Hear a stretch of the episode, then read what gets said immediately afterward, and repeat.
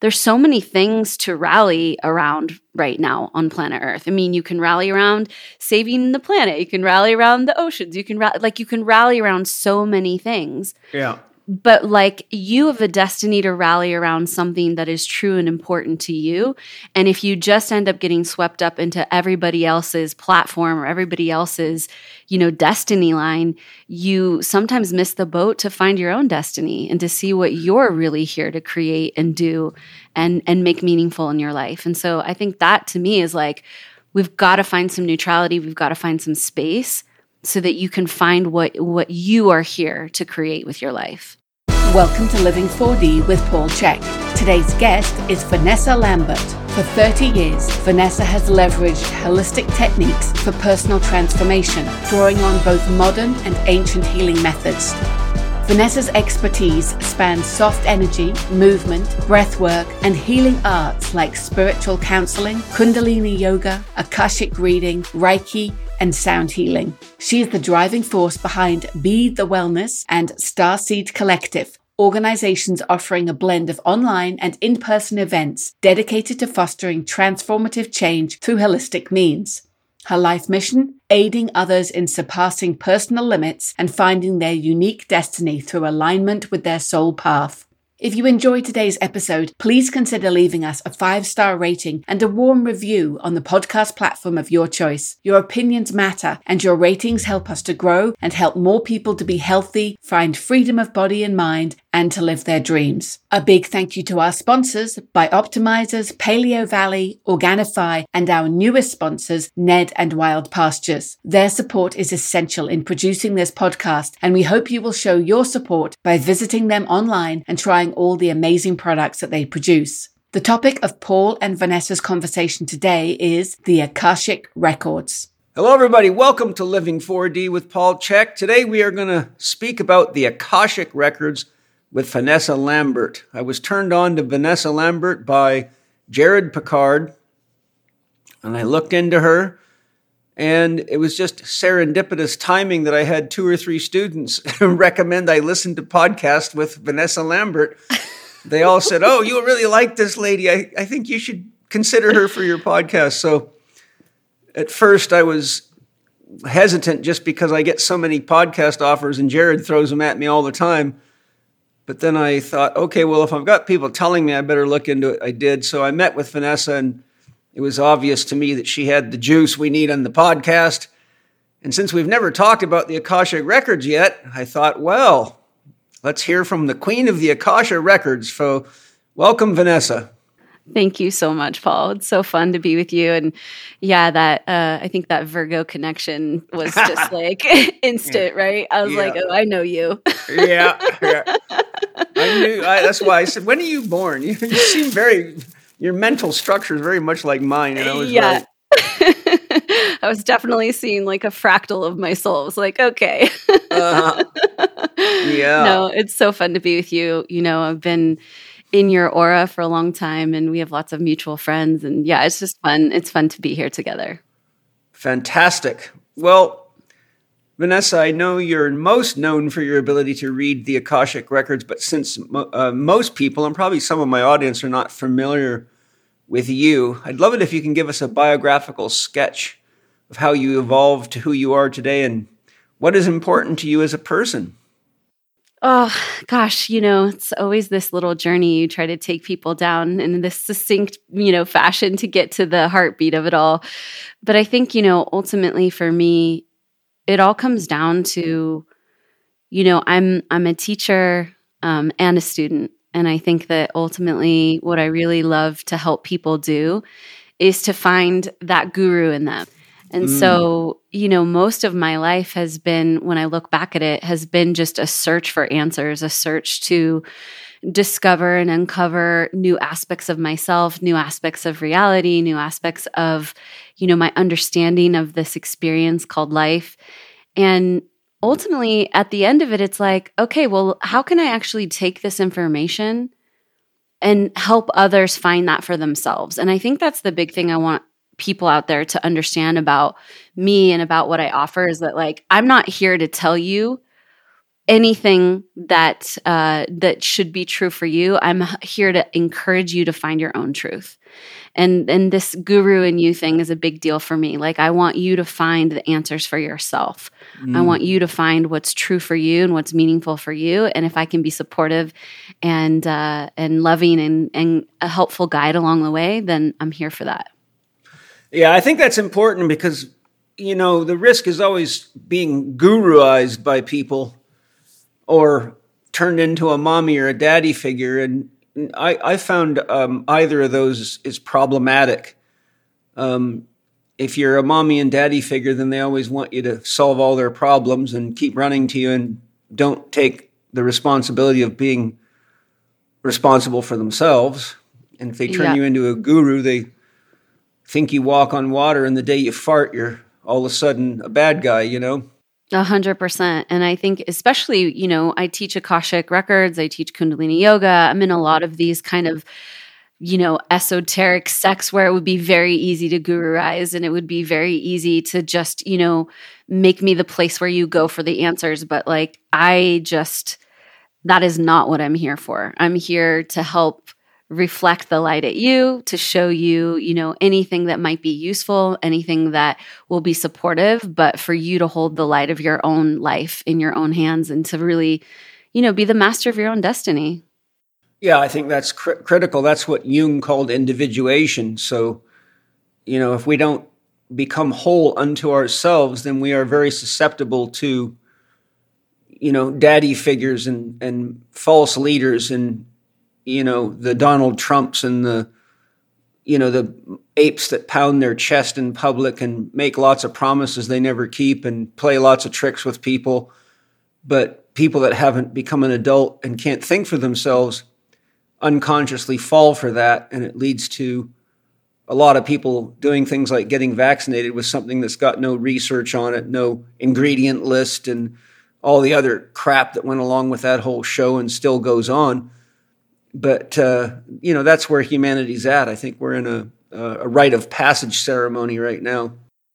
Yeah, and I think there's a lot of pressure on us. And I think that, you know, even more so, the reason that I want to help people depressurize themselves and get to the truth because you know, in this polarity experience that is planet Earth, it's like we're pulled in so many directions and there's so much pressure to conform in each of those directions. You're for this, you're against this, you love this, you hate this. It's like nobody's allowed to exist in neutrality anymore. And I think that's, you know, the biggest thing for me is like, can we find a neutral space? Can we find a space where you can actually decipher for yourself what's true and not just be confronted and compounded by everybody else's truth and, you know, co opted and bullied and all of these things into all these different sects of, you know, what other people want you to believe and what other people want you to carry. And I think that this is the biggest thing for me. And, you know, it's so easy because there's so many things to rally around right now on planet Earth. I mean, you can rally around saving the planet, you can rally around the oceans, you can ra- like you can rally around so many things. Yeah but like you have a destiny to rally around something that is true and important to you. And if you just end up getting swept up into everybody else's platform or everybody else's, you know, destiny line, you sometimes miss the boat to find your own destiny and to see what you're really here to create and do and and make meaningful in your life. And so I think that to me is like we've got to find some neutrality, we've got to find some space so that you can find what what you are here to create with your life. Yeah, a situation like we've been going through, particularly since the beginning of COVID, and we had a taste of it at 911 when the world was in shock, but um, and there, you know various other things. Princess Diana's death threw the world into a tizzy, and the wars in you know the Gulf Wars and all that stuff. All those things can strongly affect the collective unconscious and the personal conscious and unconscious, because a lot of people just have a hard time looking at death and destruction. And you know those of us that are even half awake know that a lot of most all of this stuff is all just organized crime. It has nothing to do with real war. It has everything to do with stealing from people. So it leaves a lot of pain that's hard for people to confront. And so but this time it's so since covid started it's so in your face that it's almost impossible to not, you know, be blanketed by it because it, you know, these things separated families into polarities.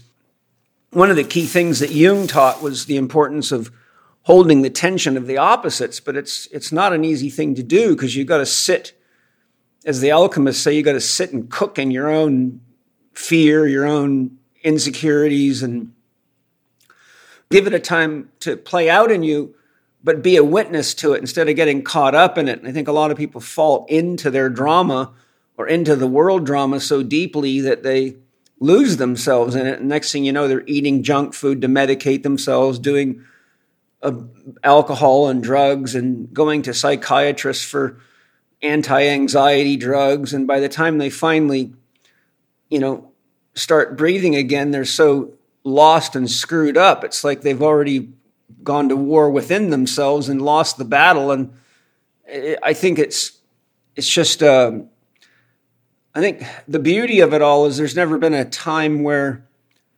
authentic spiritual development is is more important because I don't think there's anything else that can really help you find your center and have tools for navigating the kind of environment that we're in.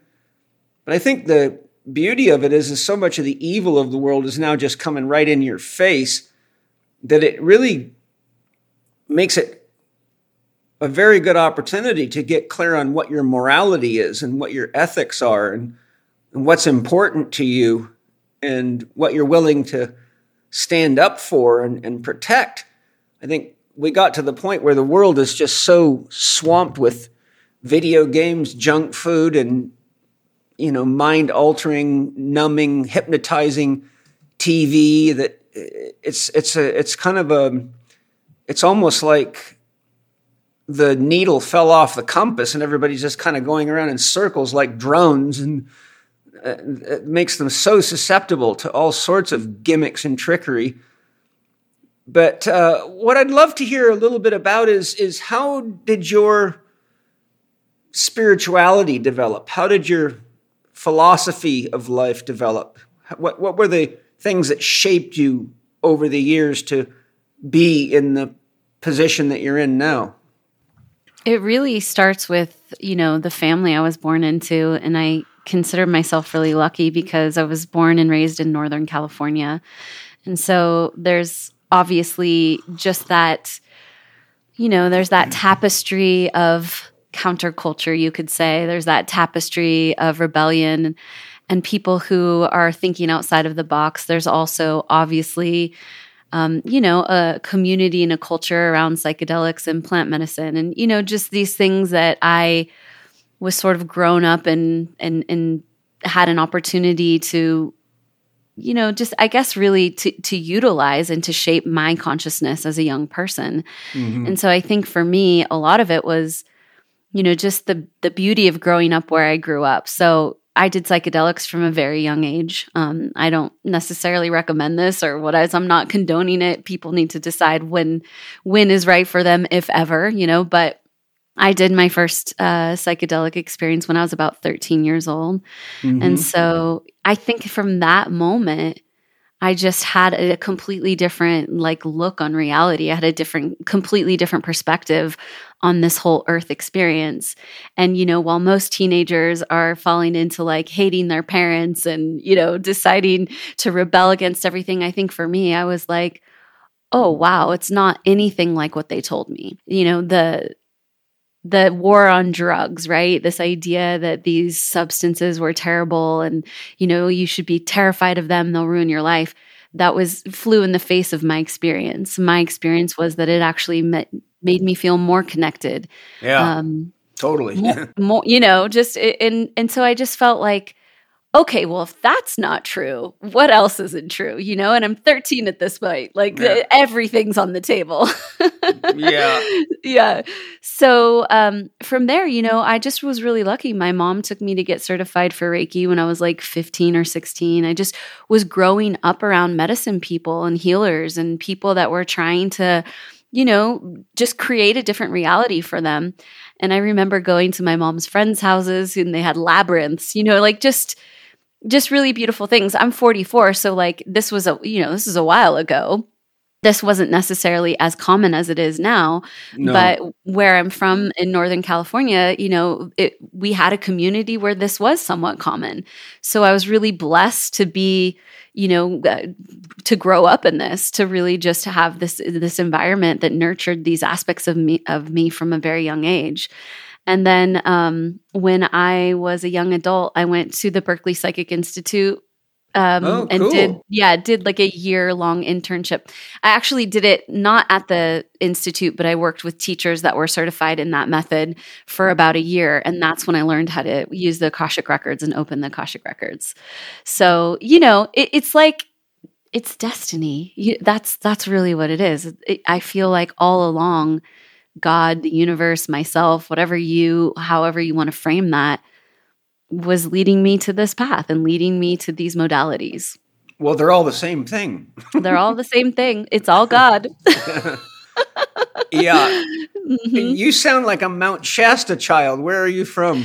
so i'm from a little town called kelseyville which is just like um, over the hill from mount st helena so it's like Oh, calistoga napa mendocino county like the Oh, little okay. county in between yeah uh-huh. So, and my husband's from Mendocino County. So, you know, we're just like little NorCal kids. yeah, it, it's funny because you know I, I'm a native Californian. I was born in Los Angeles, but you don't really meet very many Californians in California. it's kind of you funny. don't. you don't. You can always tell when you do because they're like Vanessa. they're, they're a rare breed. And, you know, Yeah. we're living in Jackson Hole, Wyoming. And it's very interesting for me to realize I'm like, no, I am a real Californian. Like, it's, I can't get around it. I can't hide it. Like, it's there. yeah, it's true. yeah, it, it is interesting. I always love. I love meeting real Californians. You know, Pen, Angie's Angie's from Riverside, and she's got the same kind of you know healthy hippie shaman woman you know vibe that you do, and I love it. it's the strangest thing for me to be here and seeing California start to kind of turn into Chicago or something with all these people behaving like they have no sense of holism, seeing movie stars promoting vaccines and uh, churches telling people that God wants you to get vaccinated and Jesus wants you to get vaccinated. I'm like, I have never seen such bullshit in my life. Where are the Californians here? And it's the antithesis of the true California spirit. Like, it is the opposite. I'm like, what is opposite. this? Is there's is a the Yeah. Californians need to come home to protect this place. I know. I literally have been talking to my husband about that. I'm like, you know, I think we're going to need to spend some more time back in California because I do. I it's such a beautiful land and it's so so powerful and the codes there are so strong and it is it's like there's there's this corruption happening of the true spirit the true nature of the california frequency and even you know their native lands like it's it's a very powerful um, energy field and so i feel you i feel you i'm gonna come home and you know help out with the cause yeah, well, you know, interestingly, um, shaman that I worked with that was the most powerful woman I've ever known in my life. You should look this lady up if you've never heard of her, just to see her artwork. It's mind blowing. okay She she passed away uh, several years ago. I started working with her in 2006 or five. I can't remember. Her name is Rowena Kryder. rowena kryder with the Yeah. c or a k K K R Y D E R. okay Sometimes she has her middle name in there, Rowena Pattee, P E T T E Kryder. okay I think she was Dutch, but uh, she she uh, lived in a tent on Mount Shasta for seven years, doing healing on the earth and you know dealing with the dark energy trapped in the earth because of the vortex energy there. I think it gave her easier access to the deeper energies of the core of the planet. But she was uh, she was California writ large, but unbelievably powerful woman. I mean, I could talk for an hour straight just about all the wild stuff this woman could do. But You if know, you look into yeah, her Mount art Shasta. alone, it's powerful.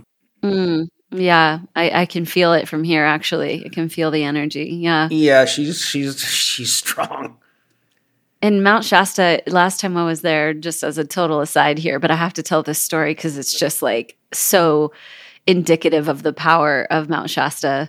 Uh-huh. I was there for a plant medicine ceremony and um, the shaman took us up to this, you know, kind of sacred portal on the mountain where just lots of magical things happen. And I was wandering around, and he said, you know, everybody just kind of wander around and see what happens, see what you're called to, draw in. And I was wandering around, and I looked, and there was this little, this little rolled up piece of paper in the rock. And it's like, I mean, it's incredible that I noticed it because I mean, it was just like this tiny little sliver in between the rock. And I pulled it out and I read it. And I swear to God, it was a letter from me to me. Wow. It was crazy. And I read it in the ceremony that night. And I was like, I found this today in the rock. It literally detailed out all the things I was working on, all my aspirations, how, what I was here, my mission. It was like literally a letter from me to me. And I'm like, only in Mount Shasta. I mean, this is, it was just so wild. That is interesting, really. Yeah. Well, that's fun. yeah. I mean, a real letter, like as written the, out. as, the old, as the old saying goes, God works in mysterious ways. Very mysterious ways. Yeah. Yeah. When I read it to the group, they were just like, what? You didn't write this? Like, this isn't you? I'm like, no, but it is me, but it's, you know, but I found it. It was, yeah, Mount Shasta is a very powerful place.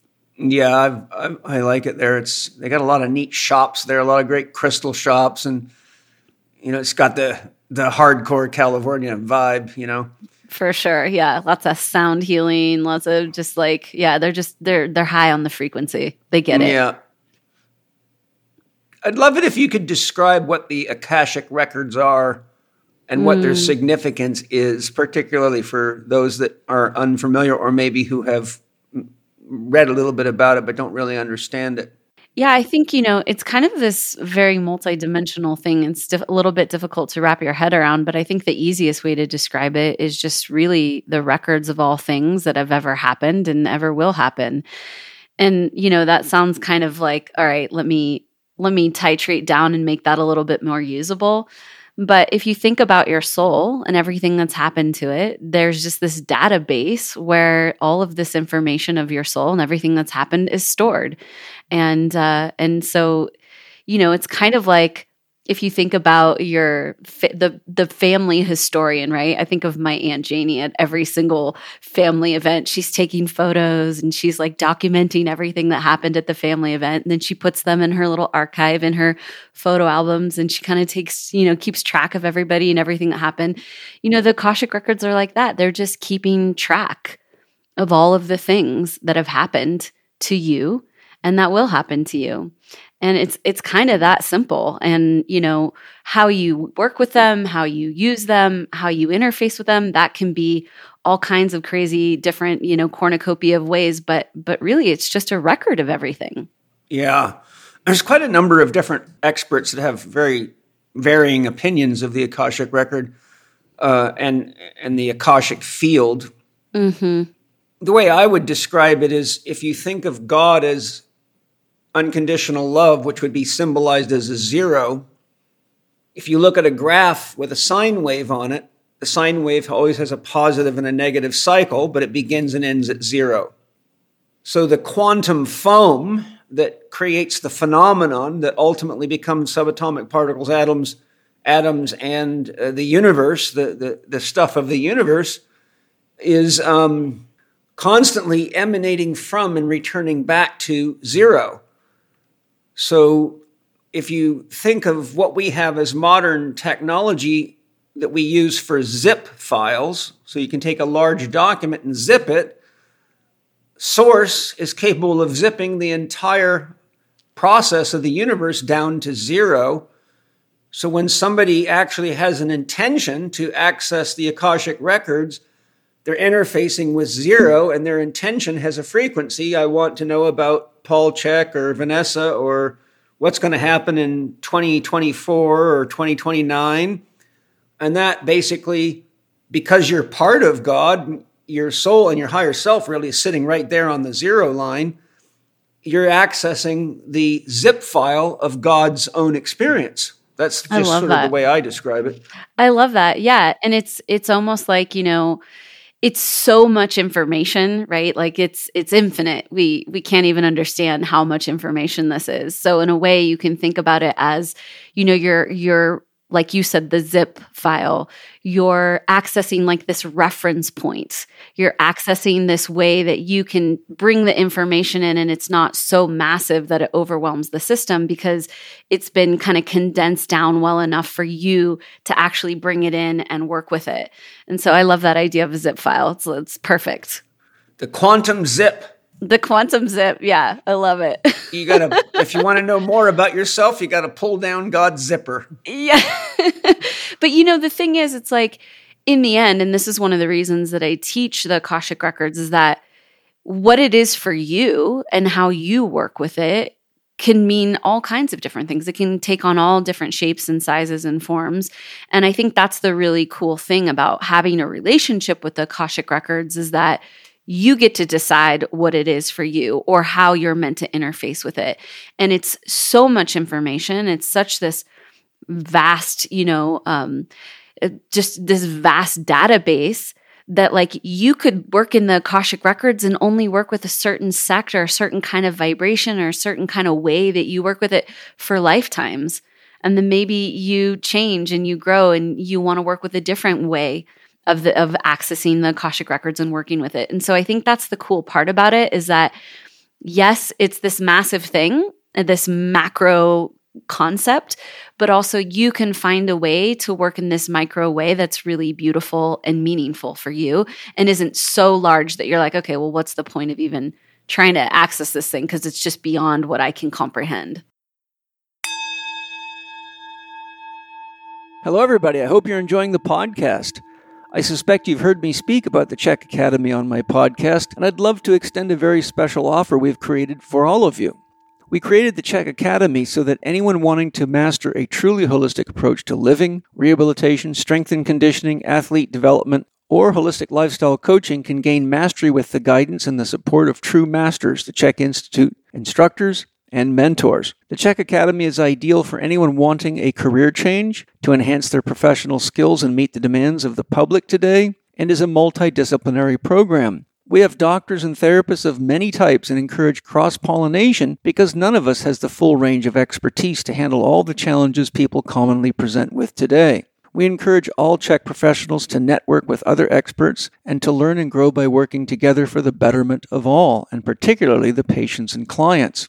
The Chek Academy Open House is an opportunity for anyone interested in the Academy to get a taste of the Academy learning experience. The Open House is free to everyone. The Open House provides seven days of access to the Chek Academy e learning platform, and participants will be able to take select lessons from our online courses, including Integrated Movement Science Level 1 online and Holistic Lifestyle Coaching Level 2 online, preview our Academy exclusive online workshops Check out our Academy business assets like package templates, client onboarding checklists, and more. Watch group mentor sessions. Hear from current students about how they're applying what they've learned.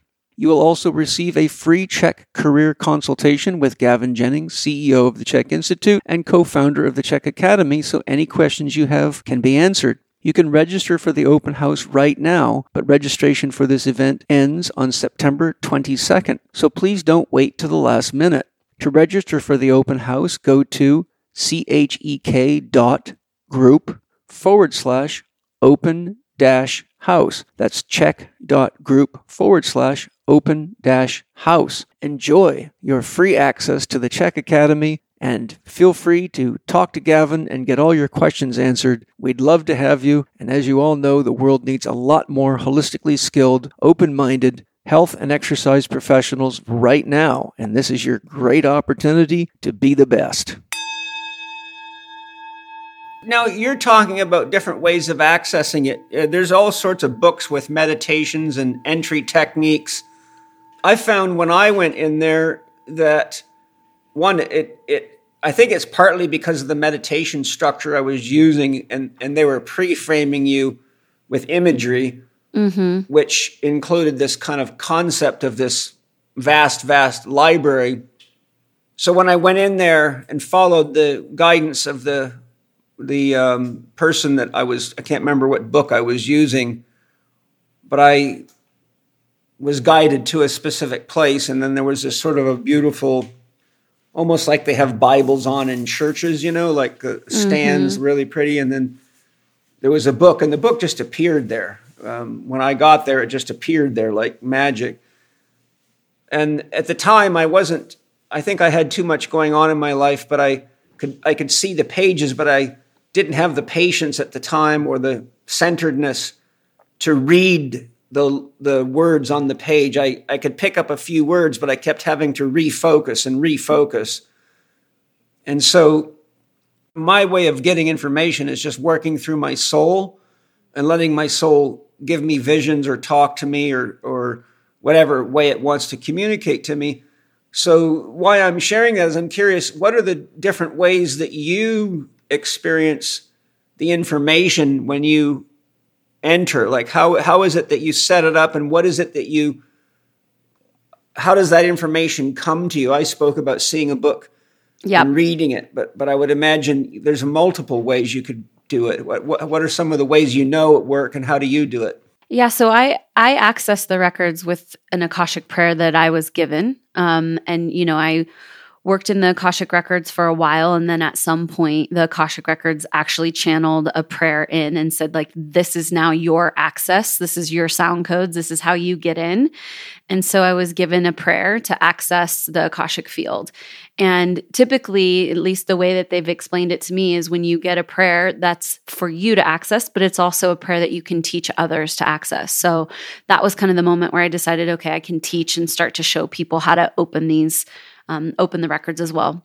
But the way that information comes through in the beginning, it was mostly clair, you know, clairvoyance, where I would see images. Mm-hmm. And so for the most part, it was very visual and I would see, you know, almost images flash across the screen of my consciousness. And then I would, you know, interpret and work with the Akashic records to kind of figure out what those images meant.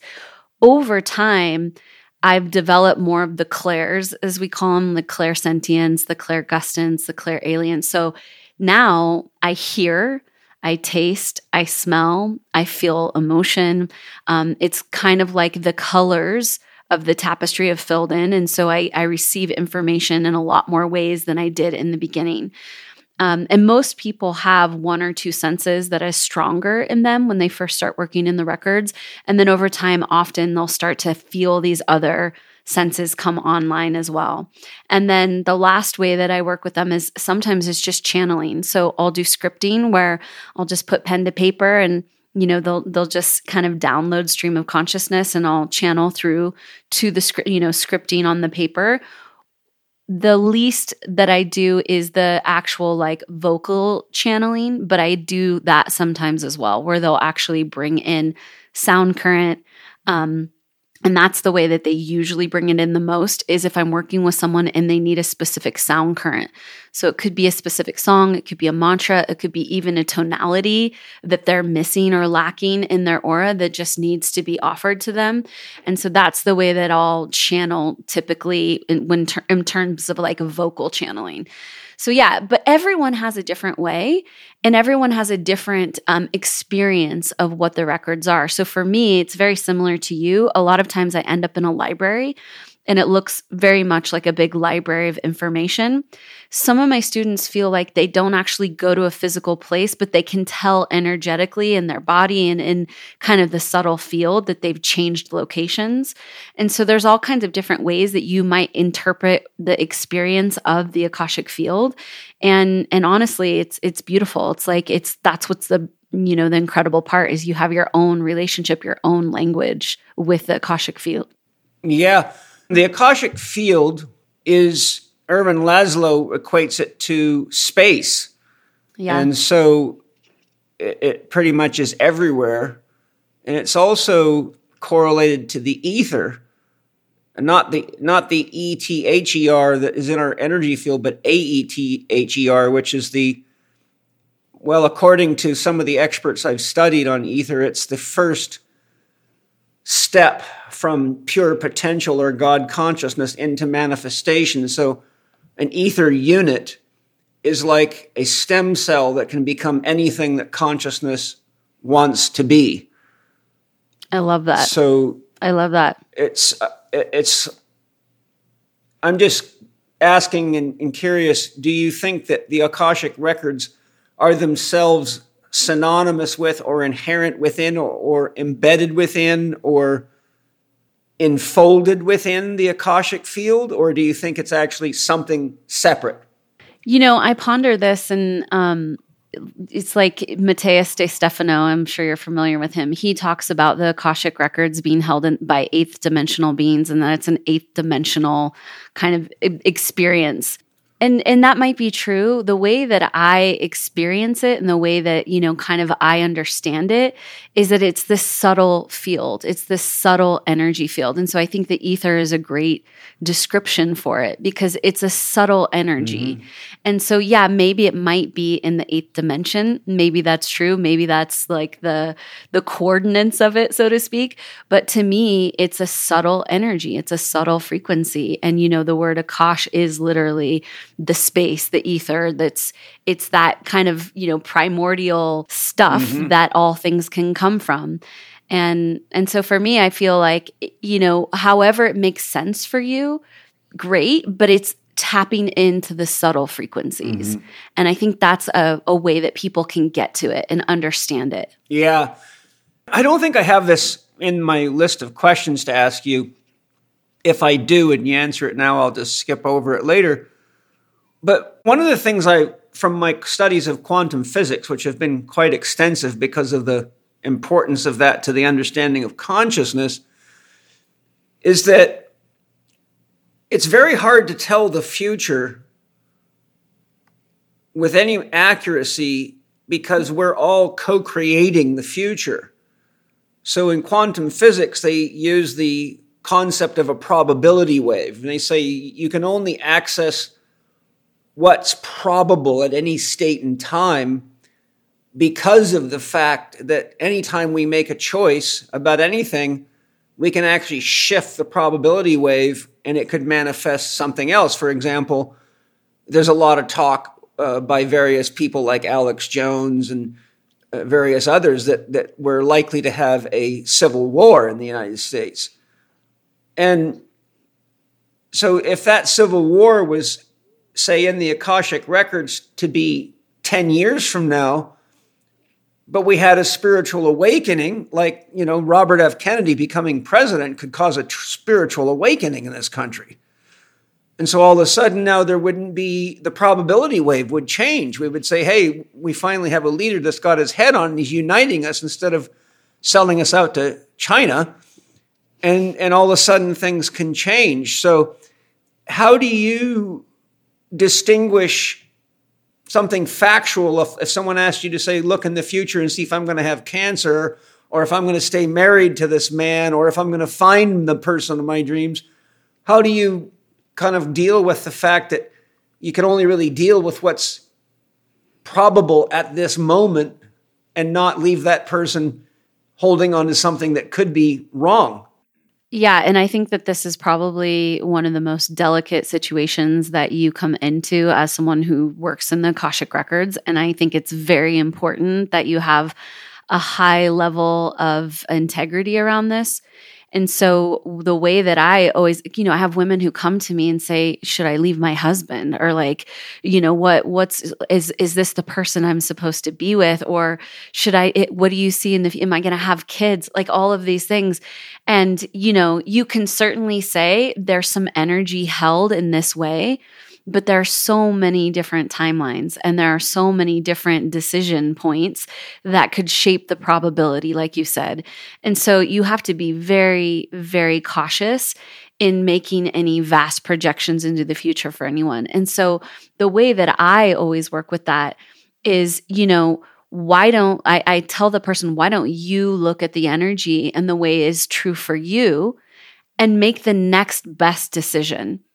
And you don't need to, and I think this is a very dangerous thing with the Akashic records as well, is that everyone thinks like, you know, no, they say that Nostradamus actually tapped into the Akashic field, and this is actually how he was able to forecast some of the things that happened and you know some of the predictions he made. So like you can do that to a certain degree and you can kind of see okay with the direction things are happening it could be this like the probability that you were saying but there's so many different timelines converging and consciousness is shifting so fast right now that to say okay in 10 years we're going to have a civil war is like we have no idea the way that consciousness is going to shift the way that um, we as a collective are going are going to in you know put input into this conscious field to change the direction or the subtle nature of the unfolding.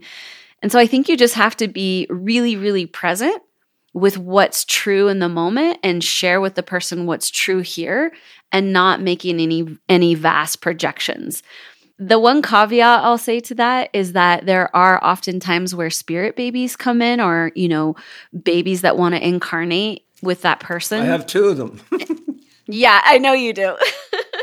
and so those are things I will share because uh because they're right there in the subtle field. They're right there in in the very, you know, in proximity to the person. So you know, if they're there and they're right, like in the room with us, basically, then those are things I will share and I will bring through.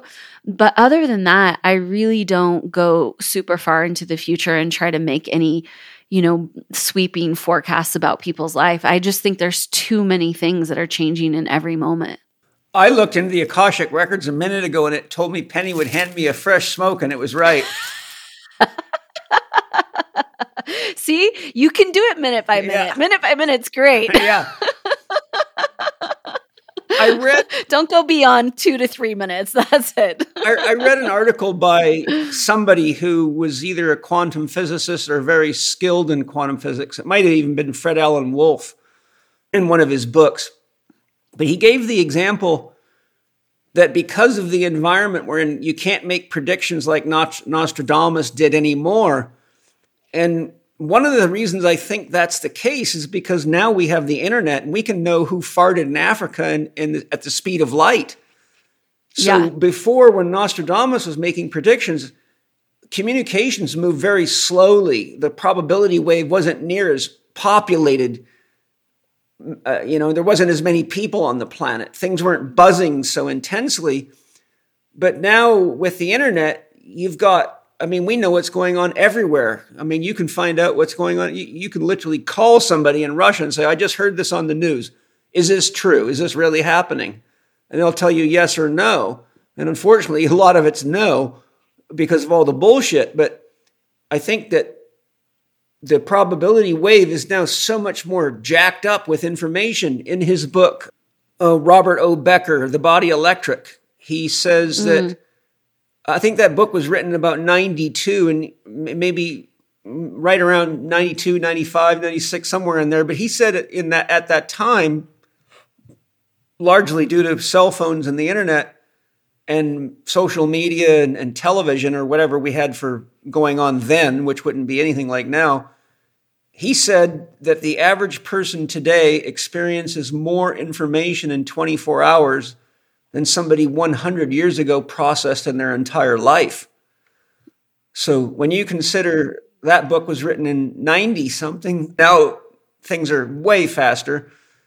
That you can see that the flow of information and people are so trapped in their heads now. You know, they're not, you know, when Nostradamus was around, you know, people were killing their own chickens in their backyard and raising their own food, and life was, you know, riding horses and things were a lot slower. So mm-hmm. I think it would have been easier because there's more likelihood that somebody's going to repeat the same behaviors and the same patterns when they have a lot less inputs.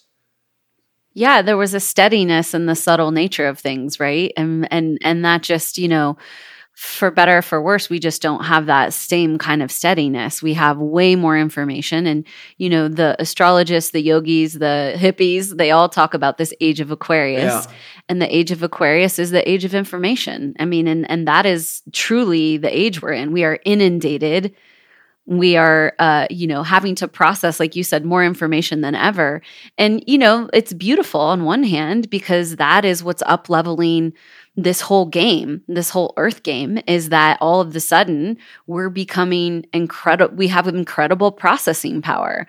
But at the same time to make you know s- sweeping projections it's just it's not the same as it was. Yeah it's just it's a much different energy field that we're living in I, I know, you know, I have my own theories on this question, but I want to ask it for the audience. Who is who is it that's keeping the Akashic records? Who uses them and for what purpose? Yeah, you know, and again, I'll I'll just mention that some people believe it's these eighth dimensional beings. The way that they explain it to me and the way that they show it to me is that they are literally these light bodies, these beautiful light bodies of consciousness that hold the Akashic records. And uh, it's it's really cute because in the visual that they give me is like they're these little um, almost like these little light workers and they hold it as a service. They hold it as a devotional service to consciousness. And if you think about that, it's so beautiful because you know, we all have a destiny, right? And so these light bodies have like stepped into a destiny path of holding the field of consciousness that is the akash. And i you know the, that's the way that they explained it to me and the way that feels good in my body around how this thing exists. Yeah i mean uh, you, you know plotinus speaks of the world soul but plotinus used the word world the way we use the world word universe. And just like we have you know a soul of the earth gaia for examples the consciousness of the earth and a living being with, with its own life process, its own evolution, its own awakening and becoming, which we're all part of. It would seem to me that the universal soul would contain its own experience and its own memory, just like any soul does. Because that's without that, you don't have any evolution. You'd just be an Alzheimer's patient. Yeah, a hundred percent. And it's like, you know, we instinctively understand that history has value, that, you know, where we came from, where we're going has value, right? So why wouldn't the universe understand that about itself? Why wouldn't it be um, interested in keeping records of its development, of of its experience? And so, yeah, it's like it's this this universal thing to want to keep the integrity of of the experience of itself. Yeah, that seems logical to me.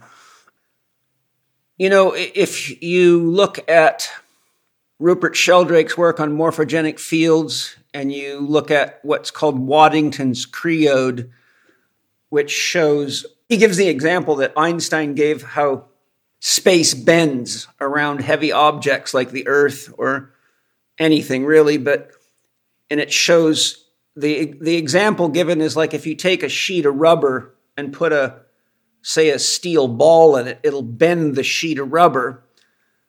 And so Waddington's Creode shows like a valley with a ball rolling through it, and he says that the universe has habits. And so the example is as the ball's rolling through, it's creating an impression in space and so things have a tendency to flow like water flows through a creek or gravity always finds the path of least resistance. So the universe has these habits.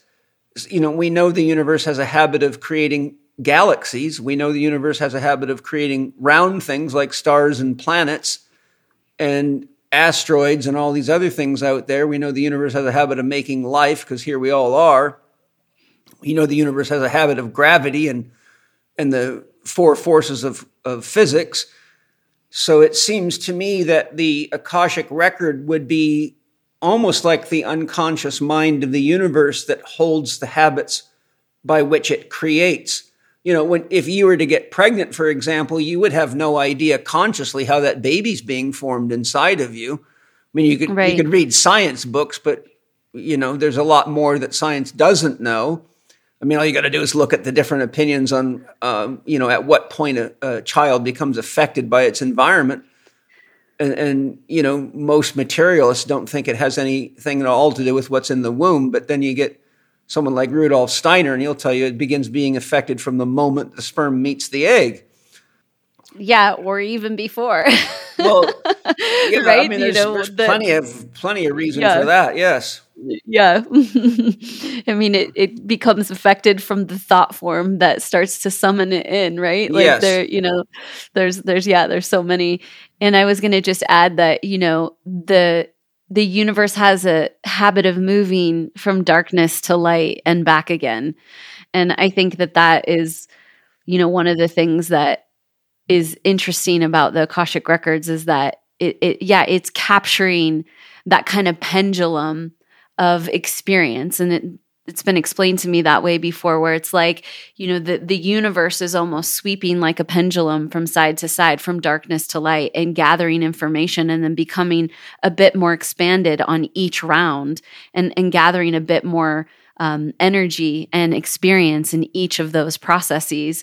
And so, yeah, of course, you know, we want to have a record of that. We want to have some kind of way to consolidate and organize that. The same way we want to organize the files on our computer or anything else. Like we we just it's innate in all of us to just want to make meaning of it somehow or or make structure of it somehow. Yeah. Have you studied any of Walter Russell's work at all? No. Oh my God, you'd find him mind blowing. Oh, really? Okay. Yeah, What's his deal? everything. But um, what is it his deal? he's he's he's gone now. Um, but he wrote several very books, some extremely deep books. You, you, I think you'd find his book, "The Secret of Light," Okay. very powerful. Um, I love that. there's a place that has all of his works. That's uh, an organization run by a friend of mine named Joey Korn. It's uh, Dowsers. I think it's dowsers.com. And he's got all the Walter Russell. But if you just went on um, any search engine and searched Walter Russell and looked at images, the reason you made me think of it is because one of the examples he gives of how the whole universe creates itself and how time is created is he shows a, a symbol which represents zero, which is unconditional love or God consciousness, with a pendulum swinging back and forth, exactly how you just described it. Yeah, that's that's a uh I mean that's a description that they gave me. And it's interesting because I have found since working in the Akashic records I actually read less books um because I really love learning from the source and then n- sometimes not being kind of preloaded with other mm-hmm. people's ideologies or expertise and kind of getting it clean. And so over the years, I've found that like when I have questions, the first place I go to is the Akashic records. Like, what what is this thing, or why am I thinking this thought, or what? How can you show me a way to think about this, or a way to know about this? And so I've kind of in a strange way, as much as I love knowledge and I love reading, it's like in a strange way, I've found that it's almost more beautiful to come to this source and and start to bring it in straight from you know straight from the source so to speak. So i love that you said that you know that author reiterated that because i think you know many people who are writing many artists many authors they're tapping into aspects of this consciousness and we're we're getting downloads we're getting spark of information about how to explain these things.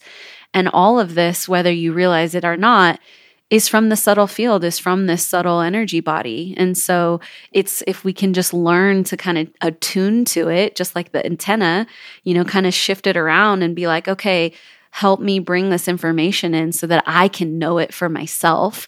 It's just so beautiful Yeah. The way I do it is slightly different. I have a lot of visions. And so when I'm working on things, like maybe I'm writing a chapter on the soul, and I'll say to my soul, um, What do you want me to write about specifically? Or, you know, that might be different than what I already have in my outline or what I've planned to write or I could be in a plant medicine ceremony and, and begin having downloads, which happens. Sometimes I'm writing as fast as I can write for a whole journey. Everyone else is laying there going, "Oh my God, how can you write right now?" I'm like, "Well, you know, you, That's what's you're, up. you're doing this for a different reason than I am." But, Yeah. uh, so love that. what what happens is I get visions and they're not just visual. They're, they're I can I can also be have beings come to me. Uh, Yeah. Whether they be uh, people that have lived on the planet before, like Plotinus or Plato or uh, anybody, Jung, Steiner, anyone, and they will talk to me and say, "Well, you know, it's important for you to know about this," or they'll show me a new way of doing some kind of healing technique for somebody that might be coming my way, or and then what I'll do is I'll say, "Okay, th- this is quite a revolutionary way of looking at this. I wonder if anybody else has thought of it this way." So then I'll say to my soul, Are there any books in my library that talk about this? And quite often there is, because I have a lot of books. But if there's not, then I'll I'll go on the internet and I'll search, you know, um, whatever whatever it is, and inevitably I'll find somebody who wrote about this concept, and it might have been 50 or 90 or 100 or 400 years ago, or it might have been last week. And then I'll look at it and say, okay, how does this correlate with what I saw? and then I get some sense of confirmation uh, that that it is in the field. Um, I like that because, especially when you're on plant medicines, you can get so much information from so many different sources. I'm always hesitant uh, because I don't want to.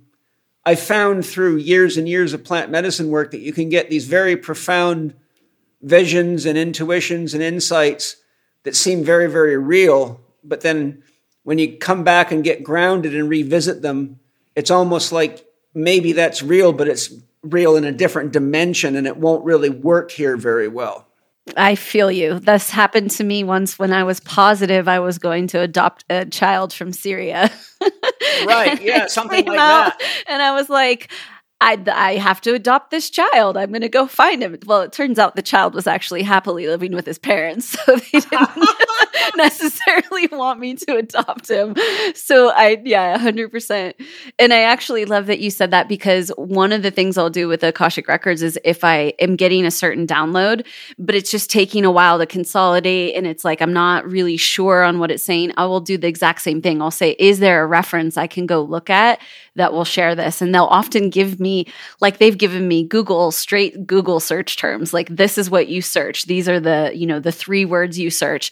And bada boom, bada bing, it'll bring me right to that information. So I love that because, you know, really what we're talking about is working in the practical and the magical, right? Yeah. It's like we're we're using the magic of these incredible teachers that we have access to, and then we're using the practical energy of what we exist in in this time and place and planet Earth. And that's how we should be doing it. We should be integrating all this stuff. It's it's awesome.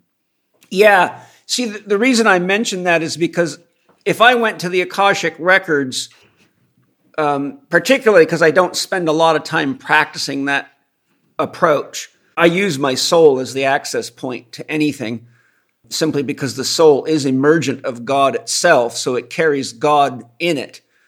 We all have that in us, right? People keep looking for God. I'm like, well, Look in the mirror. you don't have to go very far. You're the one you've been waiting for. yeah. You're the Yeah. message. yeah. You're the You know, proof. well, and it's funny you say that, you ask your soul, because really the Akashic records are the record of your soul. So, I mean, Yeah. it's like tomato, tomato, honestly. You know, it's like I think we're all kind of just, you're, you're accessing, accessing the subtle nature of the information of your soul. It's, it, you know, I feel like it's, it's similar. They're kissing cousins, if not exactly the same thing, just na- named differently. Yeah, I see. The point I'm making is just because the concept of the Akashic records is the memory of the universe, the history of everything that's ever happened, everybody's lives, everything that was and is and could possibly be. Um, I mean, if God is infinite, then everything's possible. And God is infinite. That's why people have such a hard time with God, because a mind has to chop shit into pieces to have a context. So people keep telling us all these ideas about what God wants and what God is. And I'm like, well, you know, I got news for you. You've anthropomorphized God into some old man in the sky, and that is not what God is at all. Yes. And you know, it's just it's like it's it makes me feel sorry for people. But the point is, the infinity of God really, in my experience, is doing everything at once. So every, there is there isn't a past, present, and future in God. There's an isness, and everything is happening at once. Um, Absolutely. There's, a, there's, an old saying that God created time so that everything wouldn't happen at the same time. Otherwise, you'd have no experience, right? Yeah, uh, exactly. Yeah. And that's just us in this dimension, right? We've decided to be in the time dimension because it gives us some context for things. And yeah. Uh, well, there's another reason as well, because you see, without time, consciousness has three prerequisites space, time, and movement. If you don't have space, you can't experience yourself, right? If, if you and I were in the exact same space, I'd be playing with my boobs all the time and I wouldn't get anything done. you know, and kissing yeah. myself. Uh, and, and very with my beauty. But but you see, you have to have movement because without movement, you cannot have an experience. And without movement, there is no time. So you have to have space, time, and movement because those three are what it takes to create an experience of something. And why that's so important is because God could not possibly know if all the knowledge or information God has in the mind of God is true without experiencing it. I mean, how many times have somebody told you something's true and then you tried it and it didn't work at all? Like, take this pill and you'll be slim forever. Oh, that's bullshit. It didn't work. Or this will get rid of your cancer. It didn't work. The point I'm making is God cannot possibly know itself without experience. So people like to think God is perfect. I say, well, if God was perfect, then there would be no movement because you can't improve on perfection. There would be nothing happening. There wouldn't even be a universe. There would be nothing because how do you make perfection better? Mm. So the analogy I give my students to help them understand this, I say, look, if you took a baseball bat and you could stand it perfectly on one end, like vertically, could you imagine that there's forces acting on it equally from any direction, and that's what's holding it up? In other words, gravity, for example, is acting equally in all directions. Gravity is not coming from one direction. Mm-hmm. So the point is, is that if you blow on that bat, it'll fall over because now there's a unilateral force which creates time, right? There's, there's now the bat's having an experience of falling and hitting the floor. The point being is, is that God has infinite knowledge, infinite processing power, infinite amounts of information.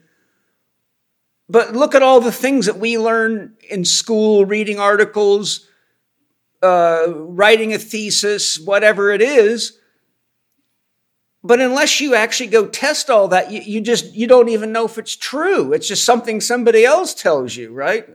This vaccine will stop you from getting COVID. Really? Well, whenever people would tell me I need to get vaccinated, and well, you know, my mother or whoever was pressuring me, which was a lot of people, I would say, "Do you believe in science?" And they all said yes. I said, "Well, good, because guess what? you can't have a good scientific experiment without a control group, and I'm the control group. You're welcome. So I'm super glad you've enrolled yourself into the experiment. Let me know how it works out for you. I'm going to be watching very carefully as a scientist. You know, I love that. So the, yeah. The, yeah. the point I'm driving at is that if God knows everything, you can't really know something until you've experienced it and experience always comes with trial and error. Things work, things don't. Some planets don't create life, and some do.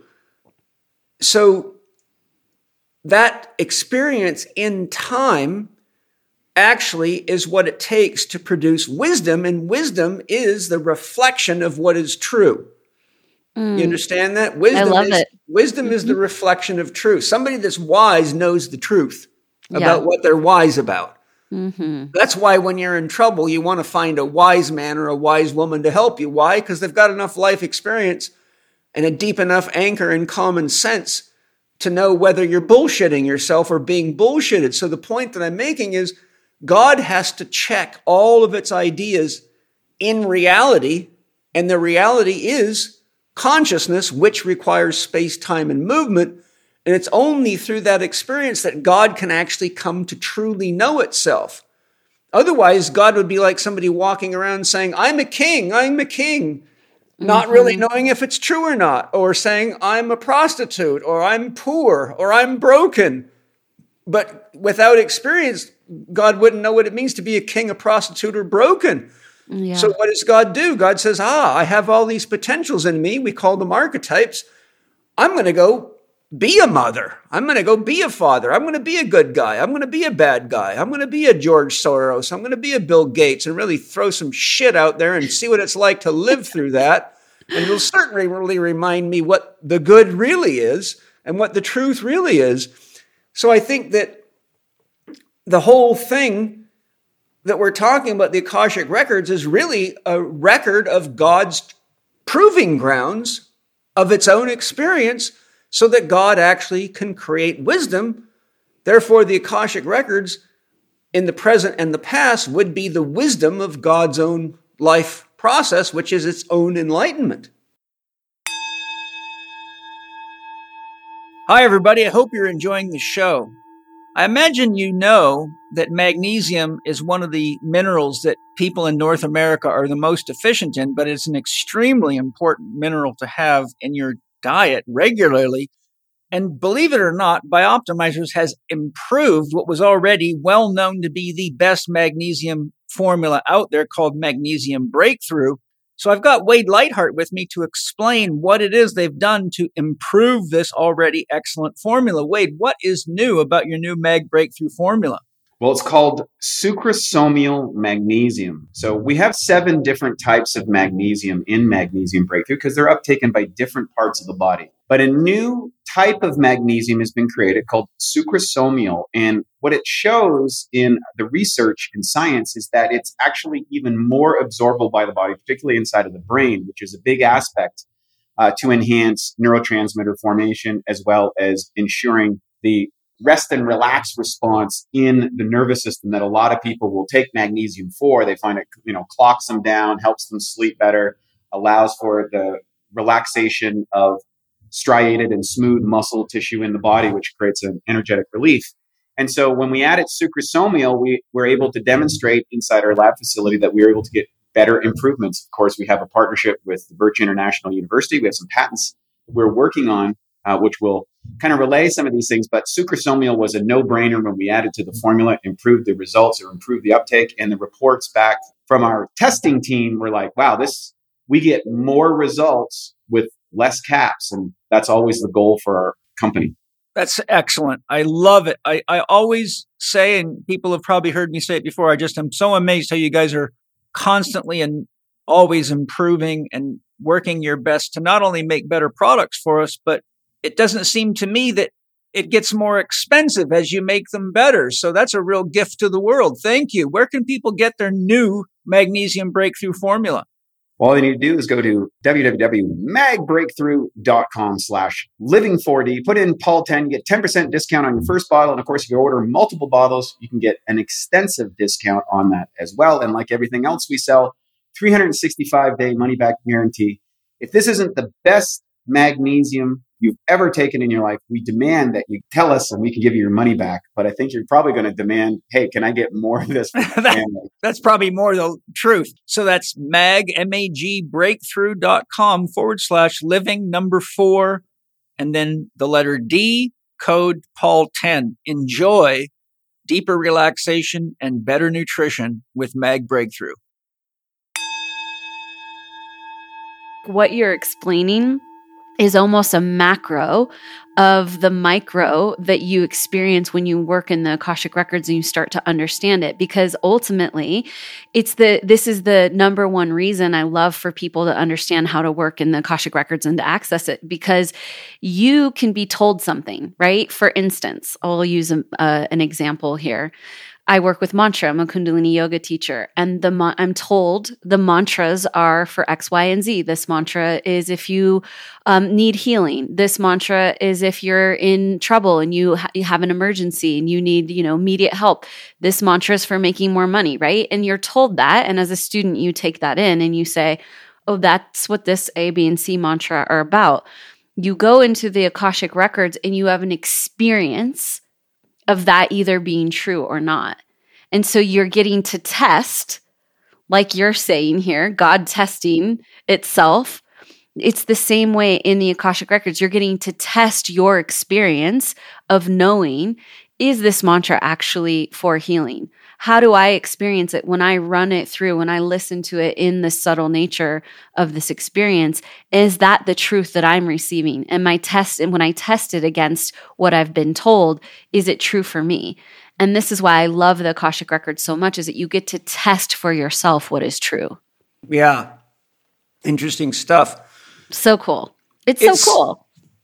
Well, you know, when you the more time you really honestly spend working on having a relationship with God, the more you realize as crazy as God is and as wild as God is, it is all like so absolutely mind-blowingly phenomenal.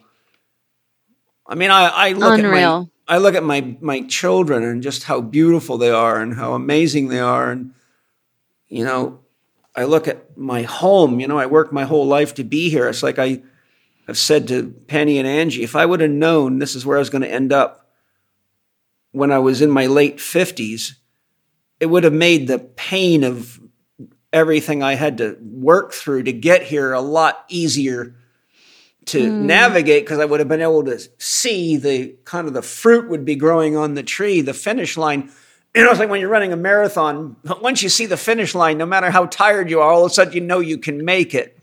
Yeah. You know? so when I got here, it was like such a mind blowing experience to be here that I very emotional, but I, I said, well, you know, I was speaking to God just like, you know, in, in the air, just saying, you know, well, God, I wish you would have let me know that that this is where we were headed, it sure would have made it a lot easier. And the answer that came back it says, "Yeah, but it would have took the surprise out of it. Look how." Look how, how surprised and excited you are right now. If I told totally. you what was in your birthday present, there'd be no fun unwrapping it. Yeah. and you know, I love that you use the word God because God has been, in a lot of ways, the word, the sound current, mm-hmm. has been, you know, kind of uh, stolen from a lot of people. And it's been stolen from them because they have some negative connotation with church or what somebody else made God mean in their lifetime. And I love that you're using it because it's a very powerful sound current and it's a mantra.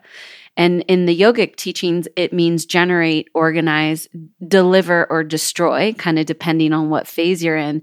And so you know it's just really beautiful to hear the sound current because it's it's literally a mantra of the generating organizing delivering force which is god which is the nature of god. And so i'm i guess i'm just saying that if anyone out there um, has a thing around the word god I encourage people to take that sound current back and make it beautiful again because it's actually a very, very powerful mantra, and the sound current itself carries a lot of uh, of activation yeah, you know, the, i am going to address that just because you've opened the door for an opportunity here. God has a lot of baggage um, in people's minds, mm-hmm. but they're not really, I'm not talking about the same God that those people are. So, the way I do it and how I address this in my new book series called Spirit Gem is I give clear definitions. So, little g O D, you know, like a pagan god, I define as any sentient being capable of changing its environment. And that's what a god is it's a being that's capable of changing its environment. Capital G, little o d, the god of religions, that's the highest power in any belief system. Mm-hmm. That's where all the troubles are because the highest power in any belief system becomes somebody's daddy figure that pushes you around and tells you you're not allowed to play with your genitals and you got to follow all these rules or you're going to burn in hell. And then you go over and study Buddhism and they don't have a god because it causes so much trouble, but they obviously believe the everything came from somewhere, so they just play another game with it. so you get all what you you and this by the way leads right to my next question. So you get all this ideology, and God becomes the power source of an ideology, but it's really, really classically what's called an egregore, which is a thought form. And that's why you have a, isn't it funny? We have the Abrahamic religions, three religions, all from Abraham, all of which believe in monotheism, but all of which war with each other about the rules of God and what God is and fight like hell. And you have 45,000 branches of Christianity now within one religion. You got 45. So there you go. You see, it keeps fracturing into ideologies, which is ultimately an ism or a cult. It's a hmm. belief system. So the God I worship is capital G, capital O, capital D, and it means that for which there is no other, prime mm-hmm. source, unconditional love, that which is experienceable but unknowable. Because the instant you start telling anybody what that God is or does or doesn't do, you've already fallen into a belief system. Yeah, I love it. And, and, the beauty of that is it totally depends on your own intimate relationship with God. And it doesn't matter what anybody else says. And you'll know it's really God because it'll always support you and inspire you and it won't add to guilt, shame, and a dysfunctional parental relationship. Mm. I, you know, and and the only thing I would add about the God force is that, you know, the way it's been explained to me and, and that really resonated was that God is the ultimate creator. You know, well, that's why I say that for which there is no other. Yeah, and and when they say, you know, the Bible says you're made in the image of God, I always think because you yourself are a creator as well. You are an old that that is what we're here to do is create and experience ourselves in the same way that you explain yeah. God experiences itself through the creation process and the testing and the experiencing of it. Yes, and this is why Lao Tzu says the Tao that can be spoken is not the eternal Tao. Mm-hmm. You cannot speak about the eternal Tao. There's no way to describe it he says it's older than it's it's deeper than deep it's blacker than black it's older than god mm. so there you go the eternal tao is blacker than black deeper than deep it's older than god what is he mm-hmm. saying the real god the unspoken tao is infinitely beyond any idea that you could call god and that's what I'm speaking to when I'm talking to God. Yeah, a thousand percent. I, I, I, yeah. I find all the other gods are very problematic, and yeah. most of them are full of luciferic and Ahrimanic and, and evil tricksters.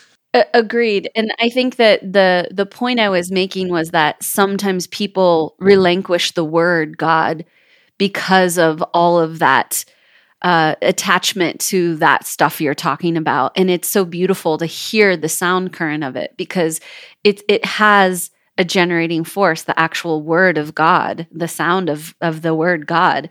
And so I think it's just really beautiful to hear it and to be to have a relationship with the sound current of it that's not in a negative space or co-opted into some old, you know, paradigm. I agree. You're you're very right. A lot of people do relinquish the word God and the concept of God because of all the shit that's happened in the name of God. Yep. And the name for those people is atheists, sometimes agnostics. But the problem is, and this is sad, in my opinion, the problem is, is that they have actually fallen into the trap of believing that that actually represents God, and therefore they actually reject the concept or the truth of God based on somebody else's dogma instead of going deeper into their own relationship with whatever they want to call it by whatever name, the great mystery, the Tao, the unmoved mover, Wei Wu Wei, Wu Chi, however you want to go at it, Wakan Tanka, Great Spirit, Ram, Ram, Ram. And so my point is the, the sad part of it is, is that they get such a negative reaction. In fact, I've seen research showing that the number one correlating factor amongst studies of atheists is that they have a high percentage of having problems with their own fathers. So they're they're having an uh, unconscious reflex against daddy figures, and since all the gods of religion are all male gods, and they're controlling and domineering and dot, dot, dot. So they're actually rejecting an ideology, but not realizing it's just an idea and a belief system. And you shouldn't, well, uh, you could do whatever you want, but it, it wouldn't be, I think it would hamper one's spiritual development because now you're just left with matter.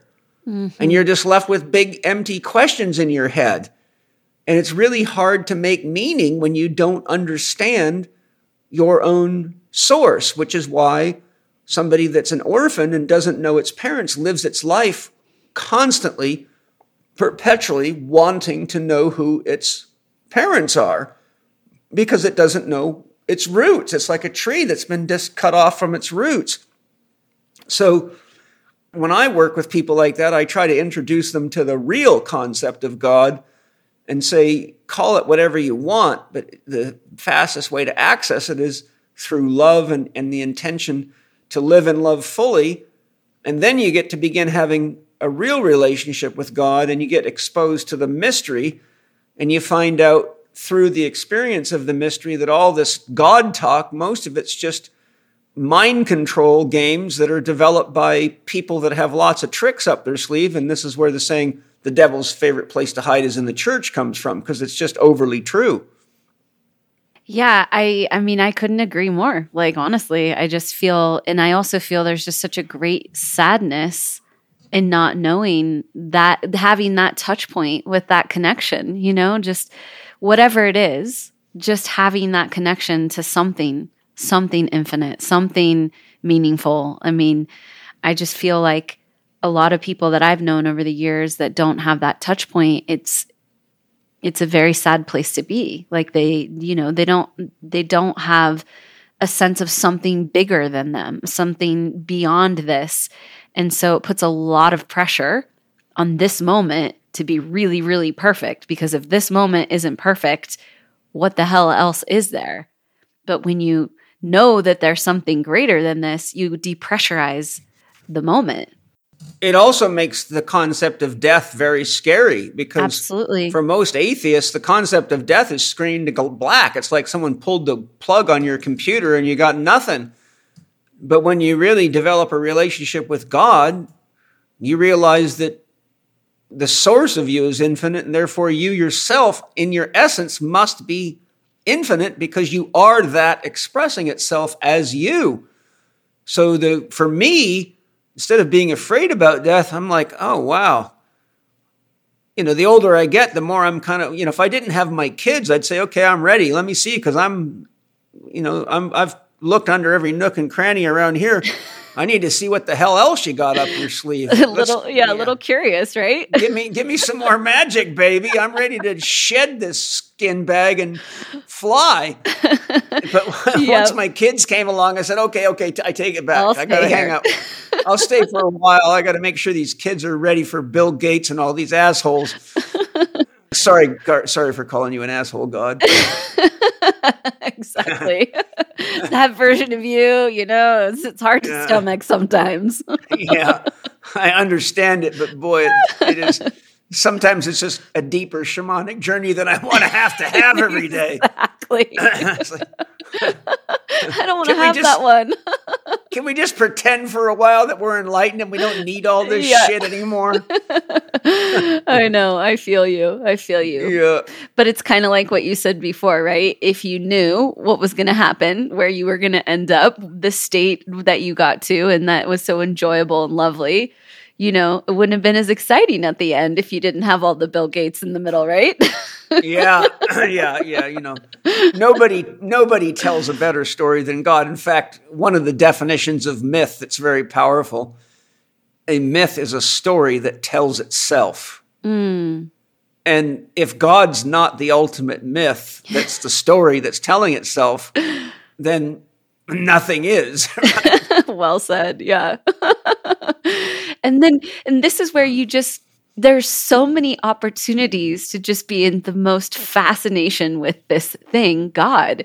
It's yeah. like, and the more you look to it, the more you can see just opportunity to be so enamored by the whole thing of it. It's just so incredible. Mm-hmm. And like you said before, it's beyond anything that we can comprehend. And it's just, it's just so incredibly beautiful. And I think that's why it's so wonderful to be connected to it is that it allows you to be connected to magic again. It allows you to be connected to infinite experience.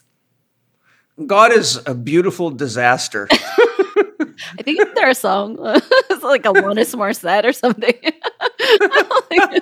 sounds like a song title. I don't know.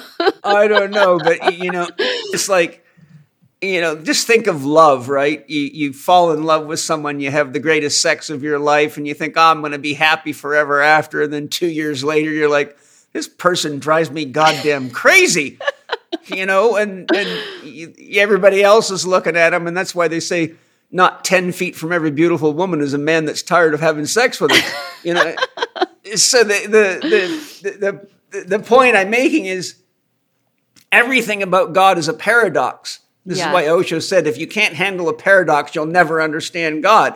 And there's the, the reason I said the beautiful disaster, because a disaster is never beautiful. It's a disaster but but God's beautiful in, in the disaster because the disaster is always the unfolding of something much more interesting. You just got to be brave enough to wade to get there. You know, work your way through it like a deep shamanic journey. Enter Bill Gates. and and the rest of them, right? Yeah. All of them. Yeah. You know, there's people that think I'm evil too, so I'm probably right up there with Bill Gates, you know. I mean, the polarity is in every experience, right? It's in every situation. That's that that's what we can count on here on earth.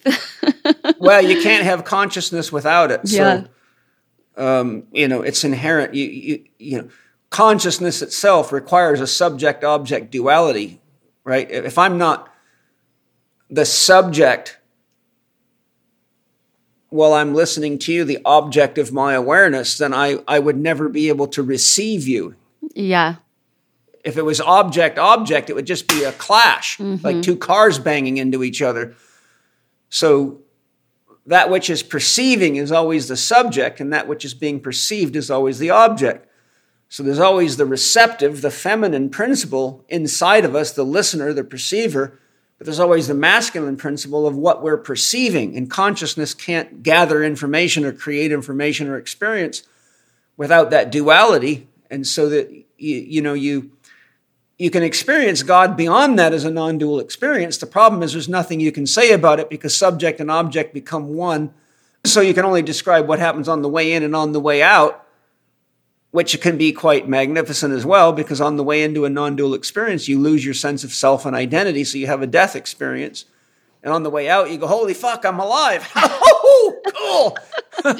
yeah, I've had a few of those. yeah. Sounds you know, familiar.